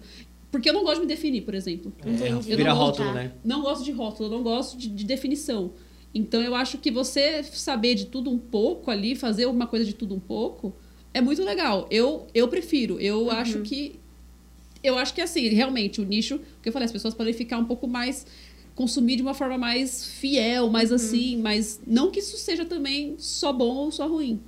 É, eu, eu, eu vou na mesma linha porque eu acho que, além de tudo, fica mais. Fica mais legal pra gente também. Pra Sim. gente apresentar. Porque cada hora você fala de um assunto diferente, de uma, de uma coisa. Que nem vocês trazem. Fala de carre- da carreira e é muita gente diferente de coisas completamente É, é diferentes. que é um assunto muito abrangente, né? Total. Carreira, todo mundo tem uma carreira, né? É. Então fala que nem, pô, veio, veio o cara jogador de futebol e veio que nem a Val falando de gestão. gestão. Cara, é, é isso que eu acho que é legal. Imagina, sei lá, por exemplo, eu gostaria muito de ter um, um podcast falando de futebol, por exemplo. Porque Uhum. eu gosto. Mas se fosse outro, entendeu? O meu primeiro ser a. O meu principal ser a- o, o diversificado e ter um de futebol um- também. Aí é. beleza, aí legal. Mas se eu tivesse só de futebol. Pô, é legal você falar de só de futebol. Eu, eu tenho muito assunto pra falar de futebol. Mas, pô, é mó legal você falar de várias tudo, coisas e, é. e- e ouvir, às vezes, coisas que você não sabe. Porque Não, você aprende, certeza. eu acho. Você aprende muito quando você não nicha e você não é nem especialista daquilo. Você começa a aprender muito. Eu, assim, eu gosto muito de aprender. Uhum. Então, acho que quanto mais diversificado, você vai saber um pouquinho de tudo. Bom, eu já sou um pouco da louca da, da, da astrologia também. Eu sou geminiana. Então, acho que isso explica bastante coisa. Aí, ó, tá vendo? Isso explica bastante coisa. Gente, todo mundo fala, ah, geminiana é superficial. Mas não é, a gente gosta, a gente é, que muito a gente gosta curioso. de saber de tudo um pouco. E a gente é curioso, a gente gosta de tudo um pouco, É. entendeu? Porque se a gente for ficar numa linha só, a gente vai cansar. Sim. E eu acho que todo mundo, assim, eu tô fazendo esse negócio realmente que a gente fala, é pra diversão. Não é pra pensar assim, nossa, vou ter que falar sobre aquilo de novo. Você não tá no mood de falar um negócio Sim. daquele. Você vai fazer outra coisa, É, eu entendeu? acho que o, o que a gente tem muito é que gera curiosidade, né? É. A nossa curiosidade de saber a história do convidado e Exato. saber né, como que tá a vida dele, de onde que ele saiu, pra onde ele chegou e como que foi. Então essa curiosidade é muito legal. aí. Sim. É, e não dá pra ser hipócrita da gente falar, ah, não, não quero gerar dinheiro com Não, isso, claro que porque a gente quer. Mas o dia que eu não estiver me divertindo mais, eu não vou fazer. Sim, Ah, exatamente isso. Porque aí perde, perde o sentido, Perde perde, a essência da a essência, o propósito da coisa. né? Fala, o propósito é a gente se divertir. É por isso que eu até falei, a gente tem que se divertir no caminho. A gente nunca tem que pensar, é, quando eu chegar lá, eu vou estar feliz. Não. Não, Sim. a felicidade é o nosso caminho. A, a felicidade está muito no processo, né? Porque depois que a gente atinge, a gente vê, nossa, mas então não era tudo isso. É. Ou então eu não aproveitei tudo que eu podia aproveitar. Então é muito, né? é, tem uma expressão em inglês que é o enjoy the ride, né? Ah, é, Aprecie a corrida, né? É. Aprecie o processo. 100% tem que aproveitar o processo. Eu acho que é a parte mais legal. Porque às vezes o resultado não é o que você espera. Pode ser muito maior, ou também pode não ser satisfatório. E aí? Aí você não aproveitou, só pensa no resultado, você se frustrou, né? E eu acho que dinheiro, o resultado, o resultado monetário financeiro, eu pelo menos vejo desse, desse jeito, é consequência de um trabalho bem feito. Com certeza. Então é é só uma consequência. O dinheiro é a consequência. Você fez. você- porque tudo que você fizer por dinheiro, só por dinheiro, É, o. Joel J fala muito de que quando você corre atrás do dinheiro, ele foge, né? ele corre É, assim, né? é, quer dizer, É, ele- E é muito isso, né? Em algum ponto é muito isso. Mas tem uma pergunta aí pra vocês. Ah, eu sou a das perguntas. Pode fazer. Gosta, a gente É. gosta. Gente, o que, que vocês veem, assim, da trajetória profissional, acadêmica, pessoal de vocês, que vocês conseguem aplicar muito no podcast, né? Cada um aí pra responder. Então, por exemplo, ah, na sua carreira de turismo, na sua carreira de gestão de, de redes sociais, com certeza se aplica muita coisa. Mas e das outras áreas aí? Gente, eu, é que eu acho que uma, a coisa que eu mais aplico sempre, que isso eu acho que eu aprendi mesmo no turismo, né? não digo nem em outros lados, mas no turismo, é o jogo de cintura. Você, Uhum. você tá num podcast, você tem que ter jogo de cintura com tudo que tá acontecendo, você tem que às vezes saber o que falar, saber o que não falar. E quando você trabalha assim com turismo, a gente fala que a gente trabalha com turismo, é, é uma coisa um pouco complicada, porque você tá mexendo às vezes com uma viagem que é o sonho da O sonho pessoa. é. Então você tem que ser muito cuidadoso. Você fala assim, tá, eu não. Por exemplo, se você é um engenheiro, você faz um prédio, o prédio cai, você pode ser preso. Não- não- se a viagem der errado, eu não vou ser presa. Mas, eu mex- mas, mas, mas eu posso traumatizar uma é. pessoa. É. Sim. Então, é jogo de cintura o tempo todo. Porque, claro, todo mundo erra, a gente é humano. Então, eu ainda trabalho com turismo de luxo, que assim, é tudo personalizado, não existe pacote. É você desenhar um roteiro de acordo com o que a pessoa quer fazer. E assim, os mínimos detalhes possíveis. Mas a gente é humano, a gente pode errar. E é ter o jogo de cintura para na hora que acontecer alguma coisa, você saber, né? Lidar lidar um pouco com situações. Então, isso eu acho que eu coloco muito no podcast, porque às vezes. Até agora não teve tanto isso, mas de ter o jogo de cintura de tentar reverter alguma coisa. Mas Uhum. eu, eu acho que é uma das coisas que eu mais tento aplicar. E isso eu acho que eu tive. Bom, acho que eu tive durante a minha, a minha vida toda, porque quando eu fui morar fora, eu também. Pô, outra cultura, você também já Sim. morou fora. Já, putz, co- você, como você tem que ter jogo de cintura? É cara? diferente, né? Você tem que se adaptar, Não, você tem que é. saber lidar com pessoas totalmente diferentes. diferentes de você. E assim, você tem que entender que você ali é uma minoria. É. Então você precisa muito falar assim, poxa, se eu tô aqui, eu tenho que respeitar o Sim. lugar que eu tô. E eu fui pra Portugal e falar assim, ah, mas Portugal parece Brasil. Não. Não, é super diferente. Os portugueses e ainda são tem muito preconceito diferentes. também, né? Muito. As pessoas pensam que não tem. Tem muito preconceito. Eles acham que o brasi- brasileiro vai pra lá pra roubar o emprego deles, Uhum. que vai pra lá pra roubar. Quando é mulher, é, ah, vem aqui arrumar marido. É assim. Sim. é- ainda tem gente que pensa assim. Então é, é o jogo de cintura de você. ah, Graças a Deus, eu conheço pessoas muito boas lá e Uhum. pessoas que realmente levam pra vida, que sabem que, assim, a nacionalidade não tem nada a ver. Que é, são pessoas e pessoas, né? Mas é jogo de cintura. Eu morei quase dois anos lá, tendo que fazer um mestrado onde só tinha portugueses na sala. E, querendo ou não, sotaque. é difícil de entender. difícil. Ainda mais um meio acadêmico, você fala, meu Deus, e tem coisas diferentes. Você, eu escrevi uma tese, eu falava assim, tá, na- na- agora eu tenho que escrever um português de Portugal ou tenho que escrever um português do Brasil? Não, e, e são vários detalhes, É, né? são que são detalhes, diferentes. Tem é. várias palavras que tem, tipo, C no meio, né? Muitas, muitas tem C no meio. E algumas, por exemplo, no- normalmente tem C no meio e eles tiram P. Tipo, recepção lá é recessão. Sério, eu não Nossa. sabia disso. Então eu falo, gente, pera, eles colocam o C ali, mas eles tiram o P daqui. É. Por quê? E eu fico pensando, cara, e, mas eu sempre perguntava, na hora de escrever, eu posso escrever como? Ele falou assim, não, escreve. O português você vai escrever, não importa. O que importa é você escrever certo. A gente sabe que tem mudanças de, de grafia, né? Mas é tudo um jogo de cintura. Você tem que saber falar. Porque tem uns que falam assim, ah, vocês falam brasileiro, vocês não falam português. O, bra- o português é o nosso. Ah, mas eu, eu, eu sou a favor disso. Eu acho que tem que ser. Nesse Por mim, negócio- se a gente falasse brasileiro, ia ser melhor ainda. Eu acho que tem que ser, eu falo brasileiro, eu acho que tem que ser brasileiro. Chega desse negócio de, de colônia. De colônia, É. é. E assim, é, acho que o jogo de cintura. Eu, eu já fui tanto assim de, de tentar ter jogo de cintura que eu falo, isso é uma coisa que eu levo realmente, vou levar pra qualquer projeto que eu fizer, é ter esse jogo de cintura. Porque eu sou uma pessoa extremamente flexível, maleável, mas às vezes até um pouco, dependendo do, do, do ponto, até passiva, porque eu, eu, eu sou muito boazinha às vezes, mas assim, eu também. Quando eu fico irritada, eu sei que eu saio de mim. Então eu falo assim, é jogo cintura até às vezes pensar comigo o que, que eu posso fazer, o que, que eu não posso fazer, o que, que eu devo, né? Uhum. É ir se adaptando cada E, vez e mais, o de né? vocês é ao vivo, né? É ao vivo. É ao vivo. É ao vivo. Então é negócio que é. A gente sabe que tá, tá ali o pessoal, porque a gente acompanha muito, a gente gosta de acompanhar o chat, Sim. pegar as perguntas, isso é bem, isso é bem gostoso de fazer. E às vezes tem pergunta de chat que eu olho e falo, vixe, como é que eu fazer essa pergunta? É. E aí, É, isso né, é um vai- desafio também. vai- É. Aí às vezes você não faz a pergunta e fala assim, posso não fazer minha pergunta? Eu falo, não, não, eu tô vendo aqui. Aí a gente dá um jeito de tentar. Contornar. Contornar. A melhor coisa é o, a pergunta paga, né? É. A gente vai chegar lá A ainda. gente vai né? chegar lá, se Deus quiser. Deus quiser. E eu, no meu caso, eu vou dizer que, primeiro, sempre trabalhei com atendimento ao público, então isso faz com que você saiba lidar com qualquer tipo de pessoa, qualquer é, personalidade. Eu acho que isso é importantíssimo, se você saber é, onde até onde você pode chegar. E, e numa questão também, eu acho que tem o que eu vim nessa, nesses anos na, na carreira é planejamento. Então a gente não faz nada sem planejamento. Então é aquela coisa, por exemplo, ah, essa pessoa aqui, ó, ela tem ela tem uma polêmica envolvendo tal coisa tal. Isso não pode ser falado. Sim. Não podemos abordar esse assunto de jeito nenhum. E não vamos falar disso. Então é, é assim, eu acho que. Porque não é, é que a gente fala, ah, uma conversa tem que desenvolver, mas tem que saber até onde você vai. Né? Você tem que saber. E onde limite. a pessoa se sente confortável Exatamente. também, né? Porque tem Sim. gente que não, não se importa de falar de qualquer coisa, mas Exatamente. tem gente que não gosta. Ah, teve Não. uma situação, acho que até no pod, pod delas, que.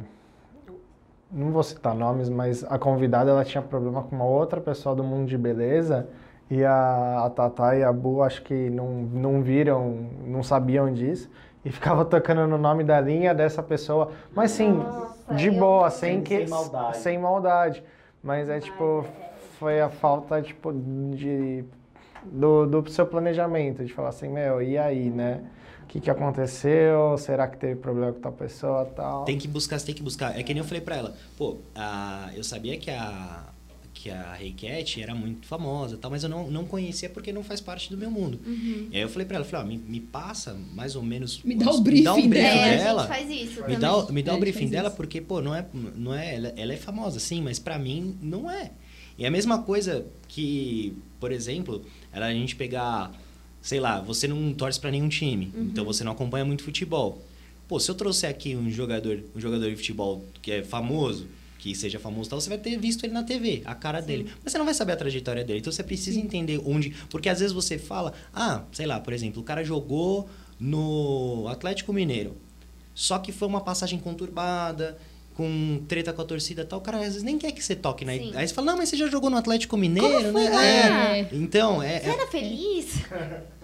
é difícil. Exato. Como é que é morar em Minas Gerais, jogar no Atlético Mineiro, que é um dos maiores a times do? Brasil? É, cara, é- o cara vai falar assim, foi uma bosta. É. Aí você vai ficar, hum, que merda. Não, a, a É. gente ainda né, tem a possibilidade de cortar. É, né? a gente- Agora, quando você tá A ao gente vivo, ao vivaço, você é- tem que segurar. Eu acho que é uma diferença grande, né? Do ao vivo pro gravado. Por que vocês fizeram essa opção do ao vivo? Pra ter essa interação, né? É, pra ter interação. Pra ter interação no, no ao vivo. E, e assim, ter duas possibilidades. Quem quiser assistir no ao vivo e pra quem não, não, não quiser, tem lá, tem lá gravado. E é, e é gostoso fazer ao vivo. Eu, eu, eu gostei eu, bastante. Eu gosto também. Eu gosto bastante. E eu não, não, hoje eu não trocaria. Eu também não. Eu, eu vou te dizer que no, num primeiro momento eu fiquei reticente, assim, ai, será que vai, rola? Não sei se você ficou, mas eu, eu, fiquei, eu, eu fiquei. Eu fiquei, eu falei, será que rola o ao vivo? Se a gente der alguma, falar alguma besteira, ou. Bom, besteira a gente fala. Mas. Mas, Mas da bola fora, da bola né? É fora. muito isso. porque a gente, é o que a gente falou hoje, a gente vive na era do cancelamento. E Ele aí- sempre fala, gente, cancelamento vem a jato. Vem a jato, é, cancelamento é grátis. É, é, Sim. é o, no, no hotel não tem cancelamento grátis, mas nessas, na internet cancelamento é grátis, né? Sim. Então a gente tem que se preocupar muito. Às vezes você se, às vezes você fala alguma coisa, você não tem intenção, mas você acaba ofendendo alguém. Então Sim. é muito complicado, é muito complicado. Só que até agora a gente foi e é gostoso, porque você vê quem tá te acompanhando naquele momento é muito legal. Sim. Você vai vendo a, o, a, a Bianca vai acompanhando no celular. E tem a Mari, a namorada dela também, que ajuda a gente no, no chat. Então, ah, dá uma olhadinha no chat. Puta, você começa a ver aquilo. Putz, Nossa, é eu legal. acho muito legal. É, é. muito legal. Legal. Tem que você não consegue acompanhar. É muito legal. Não, e e quando eu não consigo acompanhar, eu falo, nossa, tô conseguindo acompanhar. Legal, tipo. Chorei. É, porque fala, nossa, quer dizer que tá rolando tão bem ali, né? E às vezes quando eu vejo o povo, povo do chat mesmo tá interagindo entre eles, eu falo, gente, é muito legal É. isso. Um fazendo uma pergunta, fala, nossa, também queria saber isso. E aí vai uma coisa. É muito bacana essa interação E, o- mesmo. e, a, com- audi- e com a o saber a audiência, né? Do ao vivo também é muito legal. né? Nossa, é, Você não, vê quantas é- pessoas estão assistindo simultânea naquele momento. Pô, mas a gente grava de sexta-noite. Uhum. Das 8 às 10. Hora do happy hour. Hora do happy hour. Nossa, é verdade. Pô, e você vê ali, sei lá, às vezes tem. Pô, que nem no, no da Cat, pô, 120, Cem- 130 Nossa, pessoas não, é. simultâneas. Gente de fora do Brasil. Você fala, meu, isso é. Não, e, e as meninas de fora do Brasil, uma delas me segue até no pessoal, segue, É. me segue até no Twitter, que eu mal falo quase no Twitter. Não, falo bastante no Twitter, mas as pessoas não têm muito meu Twitter porque ali é, é mais o underground, é bagaceira. É, me segue no Twitter e eu falo, gente, é muito bacana isso, porque pessoas tão longe conseguiram ver e assi- assistiram e estavam lá alcance, né? O prestigiando. alcance é muito É um legal. alcance muito. Assim, é uma coisa impressionante. O poder que a internet, que o YouTube tem, né, de chegar nessas pessoas, assim. É, o meu, o meu. Twitter eu nunca passo porque é 100% Palmeiras, é insuportável. Quem me É. seguir não for palmeirense, velho. É. Não, eu, o, É o meu Twitter eu falo de, de tudo um pouco, Não. assim, mas. É uma, é uma rede social é. engraçada, né, meu? Eu não sei se vocês usam com frequência. Você não usa? Eu tô tendo que usar, mas eu, Eu não... uso pra dar risada. Eu, porque- eu, eu gosto muito do Twitter, assim, só que infelizmente é a, é a rede social do ódio, mano. Eu acho É que é muito... demais. Isso que eu ia falar, é, é muito tóxico. É tóxica, mas eu, eu- é que assim, eu acho que toda a parte tóxica eu deixo tão de lado, ou então, tipo, tento não ver, eu, eu só sigo bagaceira mesmo. Ah, aí eu vejo meme, eu vejo coisa engraçada, aí eu falo assim, gente, eu uso o Twitter pra rir. Aí eu vejo coisa tóxica e falo, nossa, é verdade, tóxico, daí eu já saio. Mas é, é, é saber filtrar, né? Saber filtrar. Você conseguiu filtrar a seu É. favor. tá É, tudo eu, certo, eu uso né? aquilo pra. Gente, pra ver meme, você vê o lugar que sai os memes, é tudo no Twitter. Aí eu olho e falo, gente do céu, de onde veio isso? E quando você começa a O ver. bom Twitter é que você consegue, tipo, ah, não quero receber isso. Então, É, por exemplo, Flamengo. Eu não recebo nada de Flamengo no meu Twitter. Eu É. não vejo. Então, porque você vai bloqueando. Isso é bom. O tu- É uma parte boa do Twitter. É, não, é, Você domina o seu próprio algoritmo, sei né? o, seu, o, o que que você quer consumir, né? Você É. domina o seu consumo. O meu é 100% futebol, meu Twitter. É só perfil de futebol. Mas passa é notícia e é estatística. Eu nem, eu nem tinha o. Twitter do Paulo, eu tenho faz, sei lá, dois meses, um É mês, sei lá, nem é eu verdade. tinha. É Aí quando ele colocou, eu falei, nossa, ele realmente, ele entra ali, é, é futebol. Eu também falo muito de futebol, mas não é só disso, E né? eu sou, eu sou, eu posso, sei lá, eu tweeto alguma coisa, é só retweet de coisas. Só retweet. Só retweet e é uma vez por mês, assim, sabe? Eu só, eu só vejo, realmente, eu só consumo. Eu sou Eu daquele. também, Eu, eu sou o famoso invisível do. Eu sou mais consumidor também, eu acho. Eu acho que é. Aí é, é muito perfil de E cada tem ajudado pra divulgar o café. No Twitter é legal, porque o pessoal começa a ver, Ah, é? aí tem uma outra interação de pessoas que não, não sabiam. A gente não, não fez. É, a o- gente não tem Twitter, mas eu já tinha pensado nisso. Eu falei, o Twitter É. em algum momento tem que, tem que entrar. Por exemplo, no meu perfil ali eu já, eu já tenho lá que eu sou co-criadora do Bipacast e tal. Mas não, não fiz o arroba, mas eu sei que o arroba não existe. Eu falei, o arroba não existe. É, eu fiz o Linktree no Twitter. Pronto, é. É isso mesmo. Que aí dá, dá uma parte boa para trazer para as redes sociais do, do café, tanto pro YouTube quanto pro Spotify e pro Apple, né? Outra coisa que é importante que a gente não tem feito também com, com uma certa atenção e deveria, né? É o TikTok. Sim. O TikTok, ele entrega muito mais conteúdo. Entrega ele mais. entrega muito. Mas eu acho que, gente, é impossível fazer tudo, né? É. É, é, é, Se você não tiver desse- uma equipe trabalhando por você, é- Eu é- acho que a gente precisa aceitar mais isso. É. De, tipo, gente, não dá pra estar em todos. É desse ponto que eu parto, por isso que eu penso assim, a gente tem o TikTok, a gente tem não sei o que, só que é bem isso, você gerar conteúdo pra tudo isso, É, a gente precisa realmente, se você não tem uma equipe, fica muito difícil. Não, e eu vejo, por exemplo, o TikTok. Eu, eu, fico- eu fico puto com o TikTok. Porque é literalmente o mesmo vídeo que vai pro tu- do, do, do Reels do Instagram, o mesmo vídeo. Aí só muda a música porque você usa a música da plataforma, tá? Não tem duas pessoas vêm, três pessoas tal. Você fala assim, meu, não entendo. E quando- aí tem um cara lá que posta um frango cantando com a Shakira, compartilhando 5 milhões. Você fala assim, mano, tipo. é, É, é- é bizarro, a gente não. A gente não que não dá. Não, é, é, é maluco. A gente tava até conversando sobre isso, essa questão de, do, do que faz sucesso no Brasil, como algumas coisas fazem sucesso. É, eu vou até falar o, o, o que, que é e até o nome da pessoa, porque eu não tenho problema nenhum em falar. E não é que eu não gosto da pessoa, é só realmente eu acho in- incrível. é pra A- exemplificar. Pra é. exemplificar, a doutora Deolane, a viúva do MC Kevin. O que acontece? A, a namorada dela mora no prédio em frente, lá no Tatuapé. As pessoas ficam embaixo do prédio esperando ela sair. Pra, com cartaz. Com to... Gente, eu não tenho dúvida de que ela seja uma advogada competente, que ela. Mas por que ela tem. Ela, ela é, está sendo tratada como uma celebridade, entende? Não é, não é nada co- contra. Eu acho ela também uma pessoa divertida. Você vê às vezes uns cortes num Essa podcast. doutora ela- tá estourada, é, ela é virou super meme. Ela é é. divertida, tal, tem as coisas. Eu não vejo problema nenhum nela, mas eu vejo problema das pessoas endeusarem alguém que Essa idolatria, né? é, essa Idolatria. idolatria- é, é diferente, por exemplo, pô, eu tenho vários ídolos do- no futebol, mas por quê? Porque ele, cara, ele é um jogador, ele é um atleta de alta performance e ele é um cara que ele fez alguma coisa pelo meu clube de coração. Então você tem um sentido. Ah, tudo bem, ídolo é uma coisa muito pessoal, você pode estar sendo errado. Mas assim, tem algum talento envolvido ali. E as pessoas não estão ali porque ela é uma grande advogada. Sabe? É é essa que eu acho que é a questão. Se tivesse ali, nossa, é, ficasse lá, ah, é a melhor advogada do Brasil, alguma coisa, beleza. Então, mas não é isso. É só porque ela é uma celebridade. Tipo, no, no- na internet. E aí, É. cara, eu fui, nossa. eu- aí fui buscar ela, ela tava lá. Meu, Quantas pessoas tinham ali na porta? Nossa, tinha muita Umas gente. 10 pessoas?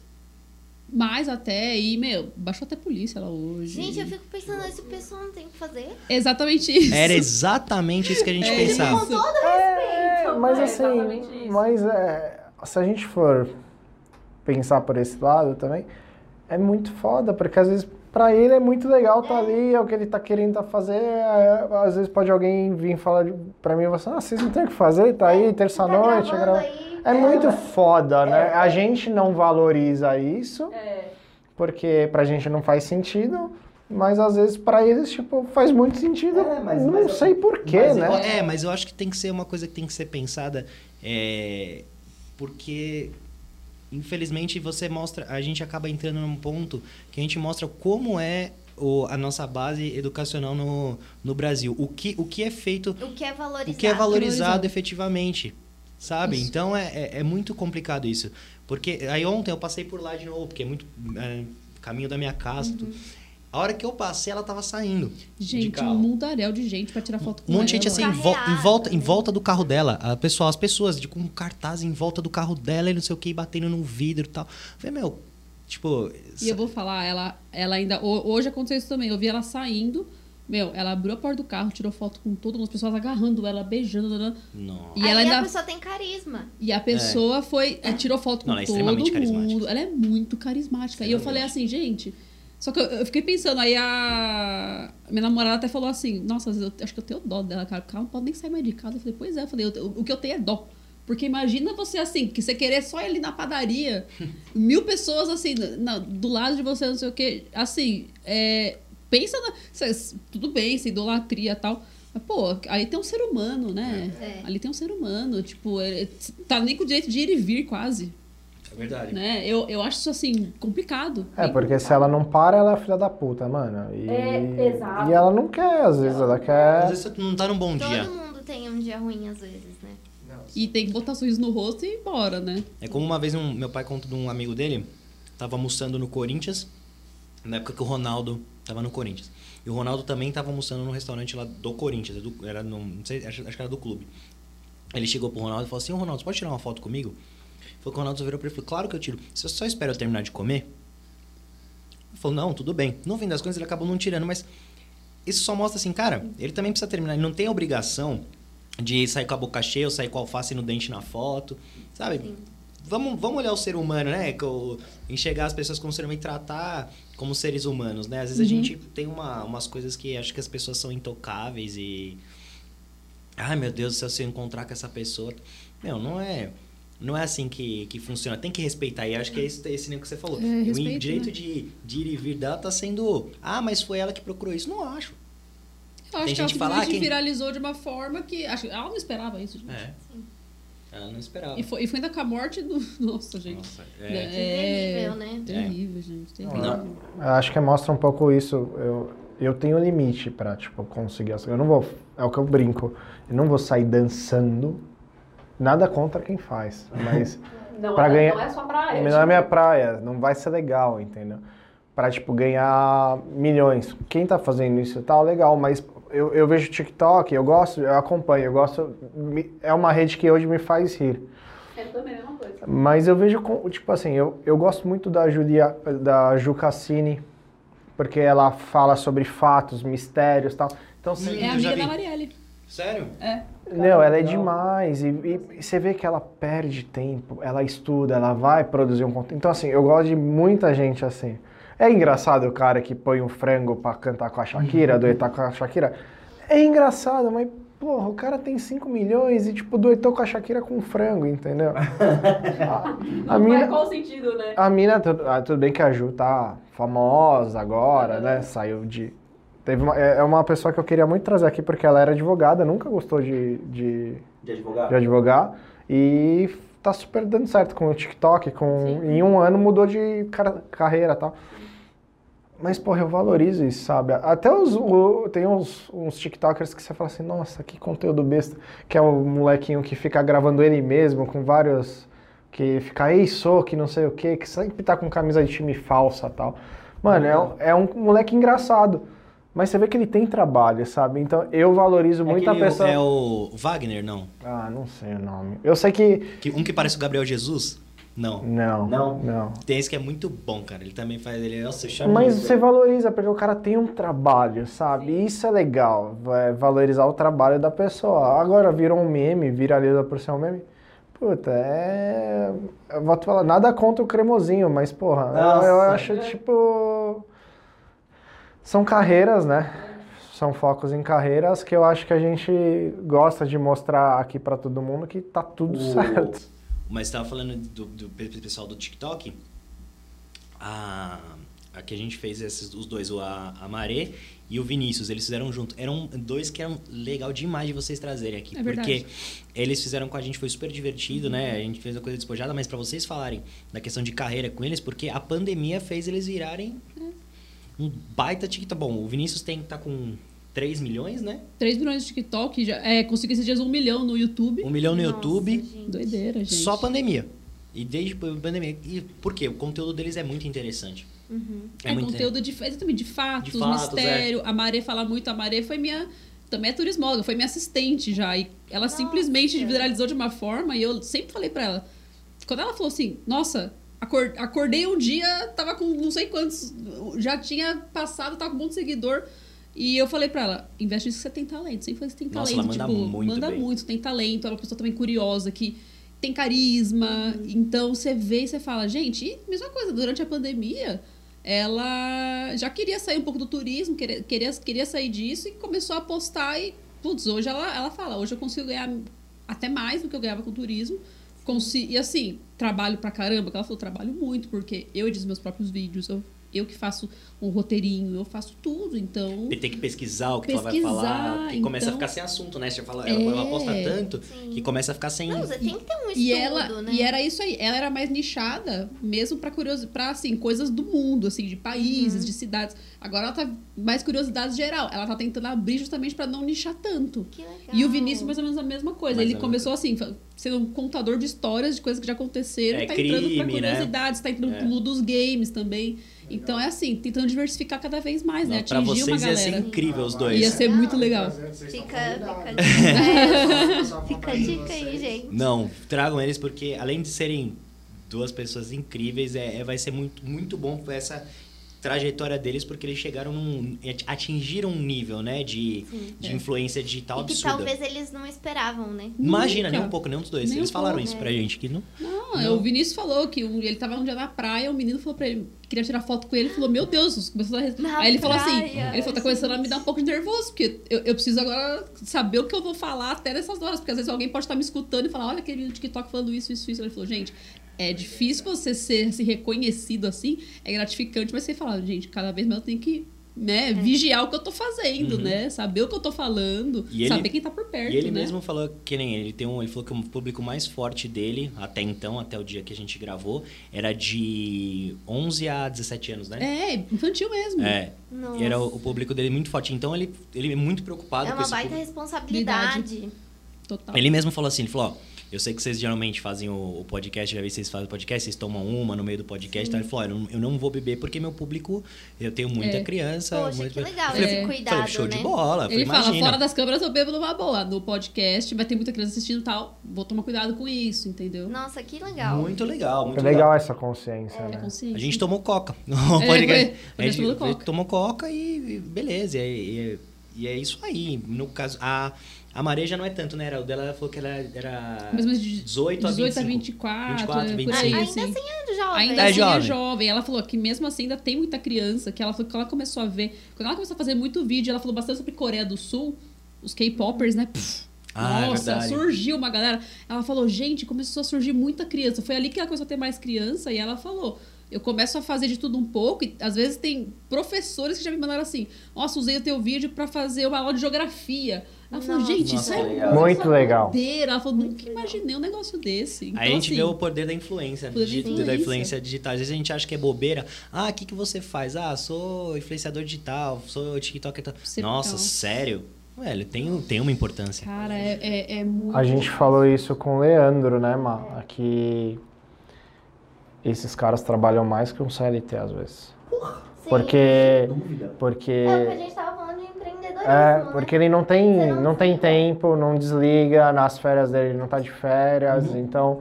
eh, Antes eu escutava assim, falava, sei lá, eu adoro Cossielo. É, Ele pensou assim, nossa, preciso de férias. Eu falava assim, ah, tipo, pensava comigo, falei, mano, Cossielo, tipo, pelo amor de Deus, Tem né? 312 projetos, né? Não. Tipo, é muita coisa. Ele não, pai? nossa, ele não para. Ah, e muito pelo contrário, pô, não, realmente, cara, você precisa, tem você Não, precisa. e, ele, e ele, assim, ele ia ter o toque de Midas, né? Tudo que ele põe a mão vira ouro, né? É verdade. impressionante. Incrível. Ele é um cara muito. Ele tem um dom ali. Ele fez até o Tourette Cast, você viu que é com, com, Sim, com o Dileira e com o Psyu. Os caras são, cara. é demais. Cossielo, tá convidado. É, também, viu? Tá convidado Ô, também, viu? Luciano, pode É. vir. Eu Os queria, dois aí, faz o combo. eu queria tirar uma dúvida com vocês, Fala. porque vocês planejaram bastante. Vocês vieram aqui hoje, vocês estão vendo que a gente tem a estrutura de uma agência para ajudar a gente. No começo, o que, que vocês falaram assim, puta, vamos comprar equipamento, vamos contratar uma agência? A gente Como? tava conversando é, sobre Conta pra gente da onde surgiu essa ideia de gravar onde vocês gravam hoje, o porquê. Explica pra galera, porque tem muita gente querendo começar, né? querendo começar, nós fizemos a opção de agência, por causa que meus meninos, a, a galera da agência aqui oferece uma estrutura bem legal pra gente, dá todo o suporte, e a gente queria entender de vocês. É, então, sobre estrutura, no- eu acho que assim, eu nunca pensei. é, nunca tinha pensado mesmo em fazer um estúdio, montar um estúdio. Porque eu pensava sempre em custo. Nossa, não tinha nem noção de quanto é o custo disso, né? E o Paulo ainda tinha falado, pra fazer um estúdio deve ser, sei lá, por baixo aí uns 50 mil e pra ser um estúdio bom. É, e eu falava assim, gente, Tá certo, Tchê? Custa? 50 mil. é isso aí, né? tá vendo? Mas eu acho que é o mínimo, né? Estrutura É. mínima É o do mínimo, é o mínimo. é isso mesmo. Só em equipamento você vai gastar uns 48 mil. Aí, ó. É, então. Tá vendo? Ti tá falando que só em equipamento é uns 48 mil. Tá vendo? Então. É, não, você acertou na mosca aí, ó. Eu, eu dei uma pesquisada e aí eu falei pra ela, meu, é, é totalmente inviável porque por mais que você tenha o dinheiro, pô, é um tiro muito no escuro. É, e, não é, e não é só equipamento, você tem que ter a galera controlando a câmera, controlando o áudio. pós-processamento. É muita coisa. Sim, é coisa demais. Eu nunca passei pela minha cabeça. Aí a gente começou a pesquisar lugares até que a gente achou muito bacana. A gente até grava em cima, a gente fala que é o nosso lugar mesmo, porque o estúdio fica em cima de um bar. Então, ele falou, tem bar é ali mesmo, né? Falei pra ela, esse aqui é num bar, velho. Falei, é nossa cara, velho. Dá pra ir pedindo chopp enquanto vai, vai fazendo Vai podcast. fazendo, é. E foi assim, porque eu ainda eu falei pra ele, só se um dia a gente estourar, o dia que. Assim, não, não vê limite no, no que estourou, que a gente consegue pensar um negócio desse, senão. É, só se você também Deus. e se virar uma coisa diária, né? Você, Se porque, Exato. porque aí se você começa a ficar grande, tem que fazer diário. Posso fazer conta. Aí, é, exatamente. Aí você põe aí no- na ponta do lápis até que ponto vale a pena você investir, em quanto tempo você tá retornando isso aí, por, por quanto você tá pagando Exatamente. de aluguel, né? Exatamente. Pra gente, a gente pensou nisso, mas só uma, um plano muito, muito, muito futuro. E aí eu, a gente achou, é, é bem legal, andar um abraço pro pessoal do Tchê Café, né? Abner, Matheus, Gustavo Passe, todo mundo, um beijo Beijão pra vocês. todo mundo. Os caras são de nota 10, ajudam a gente pra caramba. E, ele- e a estrutura que eles, tão, que eles montaram lá é fantástica. Então, Incrível, incrível a mesmo. gente, putz, é muito legal gravar lá. E ele fica na, na Washington Luiz, ali perto do aeroporto de Congonhas. Também não é perto pra, pra gente, né? Zona Leste, né? Mas é aquela coisa que a gente falou também, que o Rodrigo falou, né? A gente é, nunca pensa assim, ai, tenho que ir pra longe gravar. Não, Não, é. a gente se diverte tanto que eu fico esperando a sexta-feira pra falar, não, É. hoje tem, nossa, que É legal. happy hour. É, é, eu Não, poderia estar é tá indo pro bar. E eu sou, pô, realmente a gente tá indo pro bar, mas. é, De uma forma literal. É, na Paulita tá indo, mas poderia estar indo, saindo e tal, mas a gente escolheu fazer isso de sexta-feira. Tá lá. Pô, é muito show. Muito show de bola. Assim, e nessa questão de estrutura, vale muito mais a pena e volta na questão de custo. Você bota na ponta do lápis e fala, pô, pelo que eles é, oferecem pra gente, proporcionam, não tem É nem o que falar. muito bom, é. Não tem nem o que falar. mesmo. É um, é um. Vocês, vocês vão ver que vocês estão convidados pra ir, né? A gente já convidou vocês fora do ar. Obrigada. É Vocês estão verdade. fora, fora do ar, a gente falou, mas a gente faz oficial, né? Que é o Iremos em convite. breve mais uma participação. Mais um aí. Mais um cro- é? Cross Crosscast. Crosscast, mais um crosscast. Crosscast. aí vocês vão, aí, só que aí vocês vão beber no, no- com a gente, vocês vão ter que beber, não é café e água não. Não, é, é, é show. Mas, mas sexta-noite não, né? É, não é. Pede uma coisa É diferente. um chopinho, né, um negócio Um chopinho, chopinho. batata frita. Batata Ai, frita. batatinhas, olha. A gente, a gente coloca às vezes uma batatinha pra, pra galera. O problema é que aí vi- vira uma compulsão, né? Você começa a conversar e você vê todo mundo assim. ó. Aí pega, É. pega a batatinha. É, então, tinham uns pães de queijo, assim, né? Já só tem um só. Só tem um. Acho que é a primeira vez, Cacá. É a primeira vez, porque os convidados eles ficam muito inibidos, eu acho. Antes era só eu que comia. Agora foi muito bom ter Ah, participação é, de pessoas É. que comem. Aí ela se sujou a última vez, não come mais É, Carolina. gente, eu, eu paguei um mico, mas obrigada porque vocês cortaram. Porque foi assim. Mas você se sujou com pão de queijo? Não, foi Com com a Carolina. Carolina. Ah, com a Nossa, Carolina. caiu tudo. Eu vim pra cá e foi um Nossa. caos. Imagina se você é ao vivo. É, no, no ao se vivo você ao essas vivo, coisas não, realmente. aí podia zoar, né? Mas o. Vocês estão fazendo corte, não? Do. de alguns A gente tá. Hoje subiu um corte, então A assim. gente tá se A estruturando. gente está se estruturando.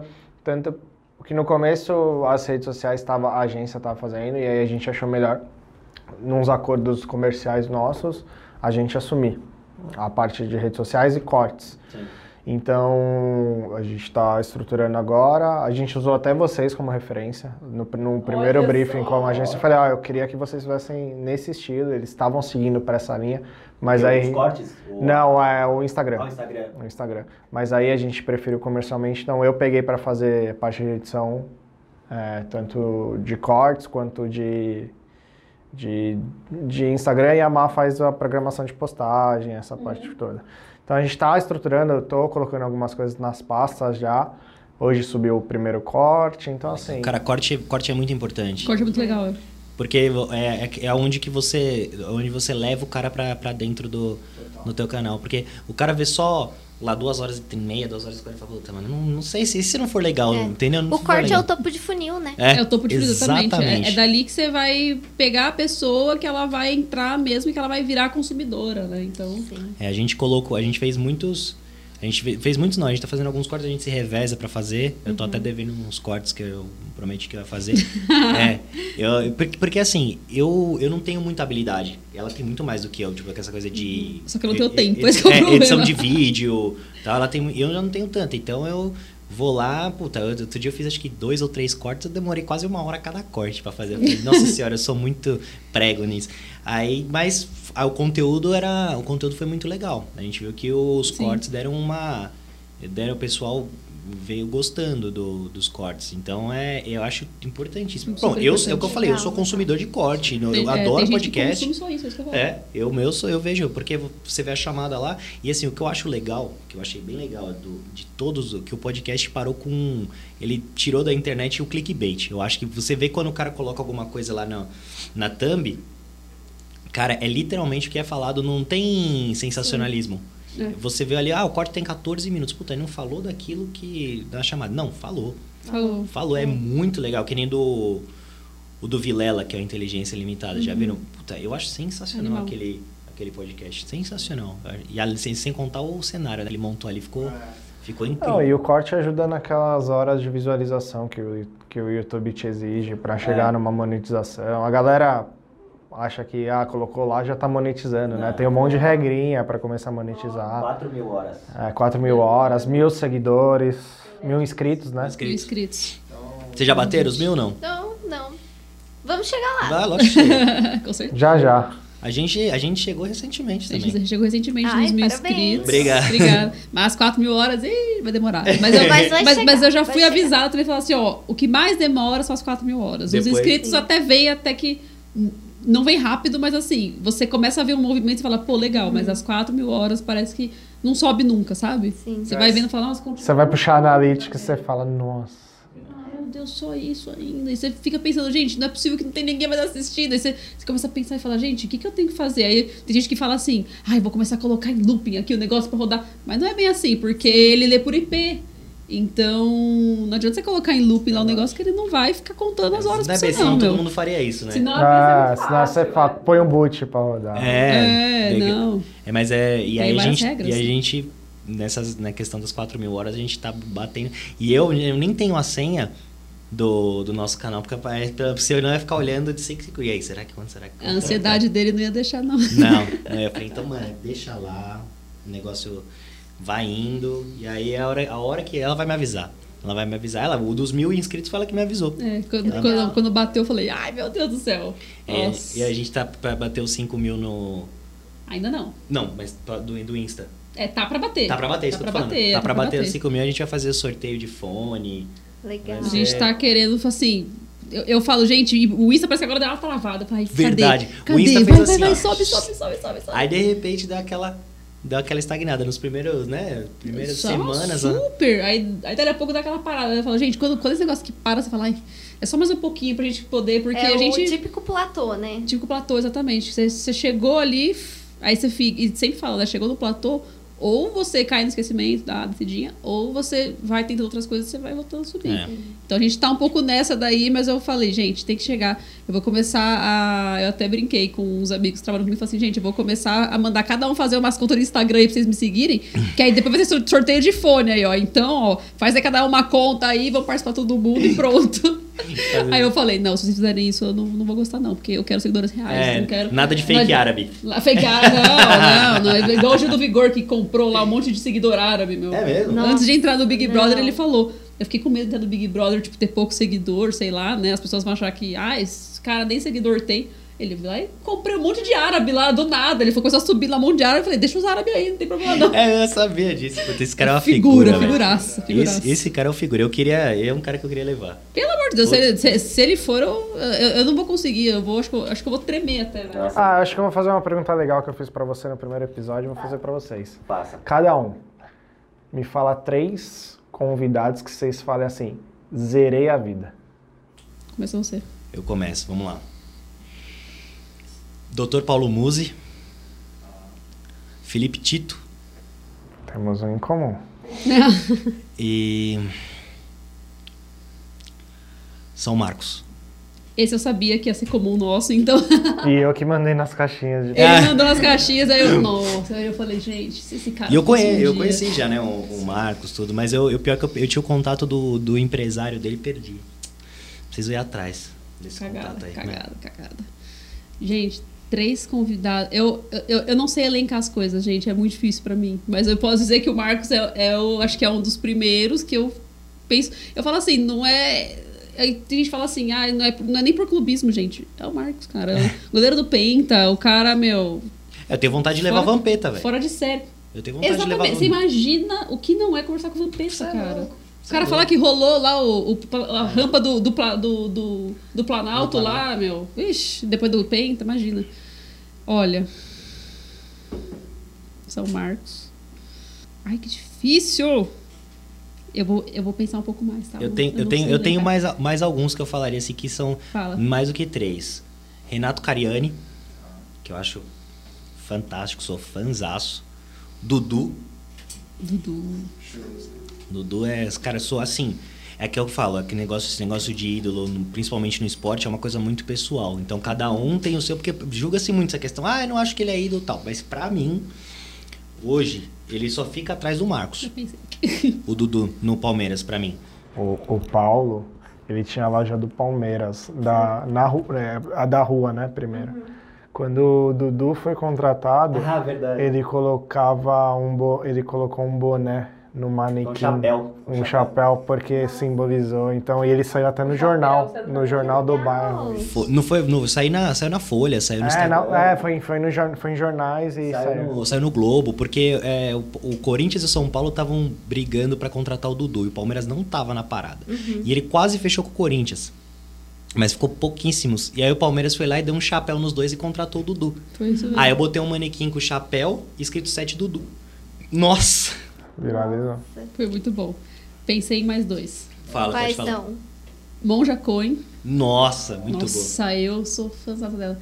E o Cortella. Cortella. Também. Ela sabe. Bianca. É, eu... gente, eu, eu, eu olho pra ele e falo assim, gente, eu queria, queria ter um tiozinho igual o Cortella, imagina, meu, falando daquele jeito. Deve ser muito legal, meu. Eu já sou mas, é, muito, você muito intelecto. Eu esse- fui, eu fui, eu fui, eu fui intelecto Você mesmo, foi mas. intelectual. Eu fui, eu fui no. Eu já fui mais pro lado esporte barra musculação e você. Ah, foi- não, é que assim, eu fico pensando de, de se, se fosse chamar alguém mais famoso, tá? Mas um. Não, é, aí, aí eu acho que, assim, tem aquelas coisas que, nem, por exemplo, todo mundo gostaria de trazer um Neymar, essas coisas assim, mas eu acho que tem um nível ali que ele não vai nem nos. Nossa, né? gente, eu não tenho pretensão nenhuma de trazer o Neymar. Nossa. Ma- Imagina Neymar, trazer um Cristiano velho. Ronaldo. Falar, Nossa. eu sou o melhor. Eu sou o melhor. Imagina isso. Nossa, é cara. louco. Se o Neymar falasse que, nossa senhora. Ele vai no pod delas. Ele Quem? vai? Quem? O Neymar. É mesmo? Olha. Cacete. A gente tem que estar por dentro do mercado, né? É isso aí.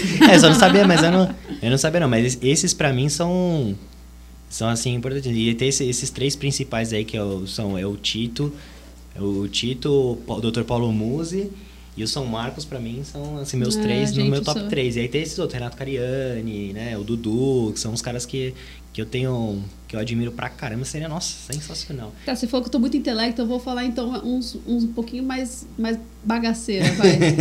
Tem um criador de conteúdo que eu gosto muito, que ele chama Clébio Damas. Ele é muito engraçado. É, ele é muito engraçado, meu. Ele é. Ele assim, ele, ele começou fazendo, sei lá, dancinha, não sei o que, não sei o que. Mas ele é. Ele tem um canal no YouTube que chama Mundo Paralelo. Ah. Então ele, ele fala às vezes umas coisas que você fala, meu, de onde o moleque tá tirando isso? e É, ele começa a criar umas. E, e mostra de tudo também. Desde teoria da conspiração até não sei o que, não sei o que. Ele é muito. Ele parece ser uma pessoa tão divertida, fala assim, a gente queria ser amiga do Clébio. É, Eu não, queria não, dar um vou- beijinho vou- na, vou- na- vou na procurar. cabeça dele. Qual que você tem em comum comigo? O Felipe Tito. Felipe Tito? E com você, não, mais ou menos em comum, eu- você quer o, Corte, o Cortella, eu quero o Karnal. Ah, Karnal o Karnal. também, putz. O Karnal, eu vi uma palestra dele no, no Shopping Tatuapé, quando eu tinha a loja, eles fizeram uma, uma palestra dele com os lojistas, pros lojistas. Foi muito legal. Nossa, o cara é incrível. Esse aí Muito também, legal. nossa, incrível, Legal. ele é incrível. o incrível Karnal demais. é... O, e, e o seu, Marcelo? Eu, eu, eu. Ai, gente, eu. É é que eu não sei, assim, eu não fico muito apegada a trazer famosos, assim. Pra mim, as minhas figuras famosas são muito do mundo corporativo. é, mas mas, mas a u- gente tem uma uns... pessoa, assim, que eu acho que tem um espírito empreendedor muito forte, que eu gostaria muito, é a Camila Coutinho.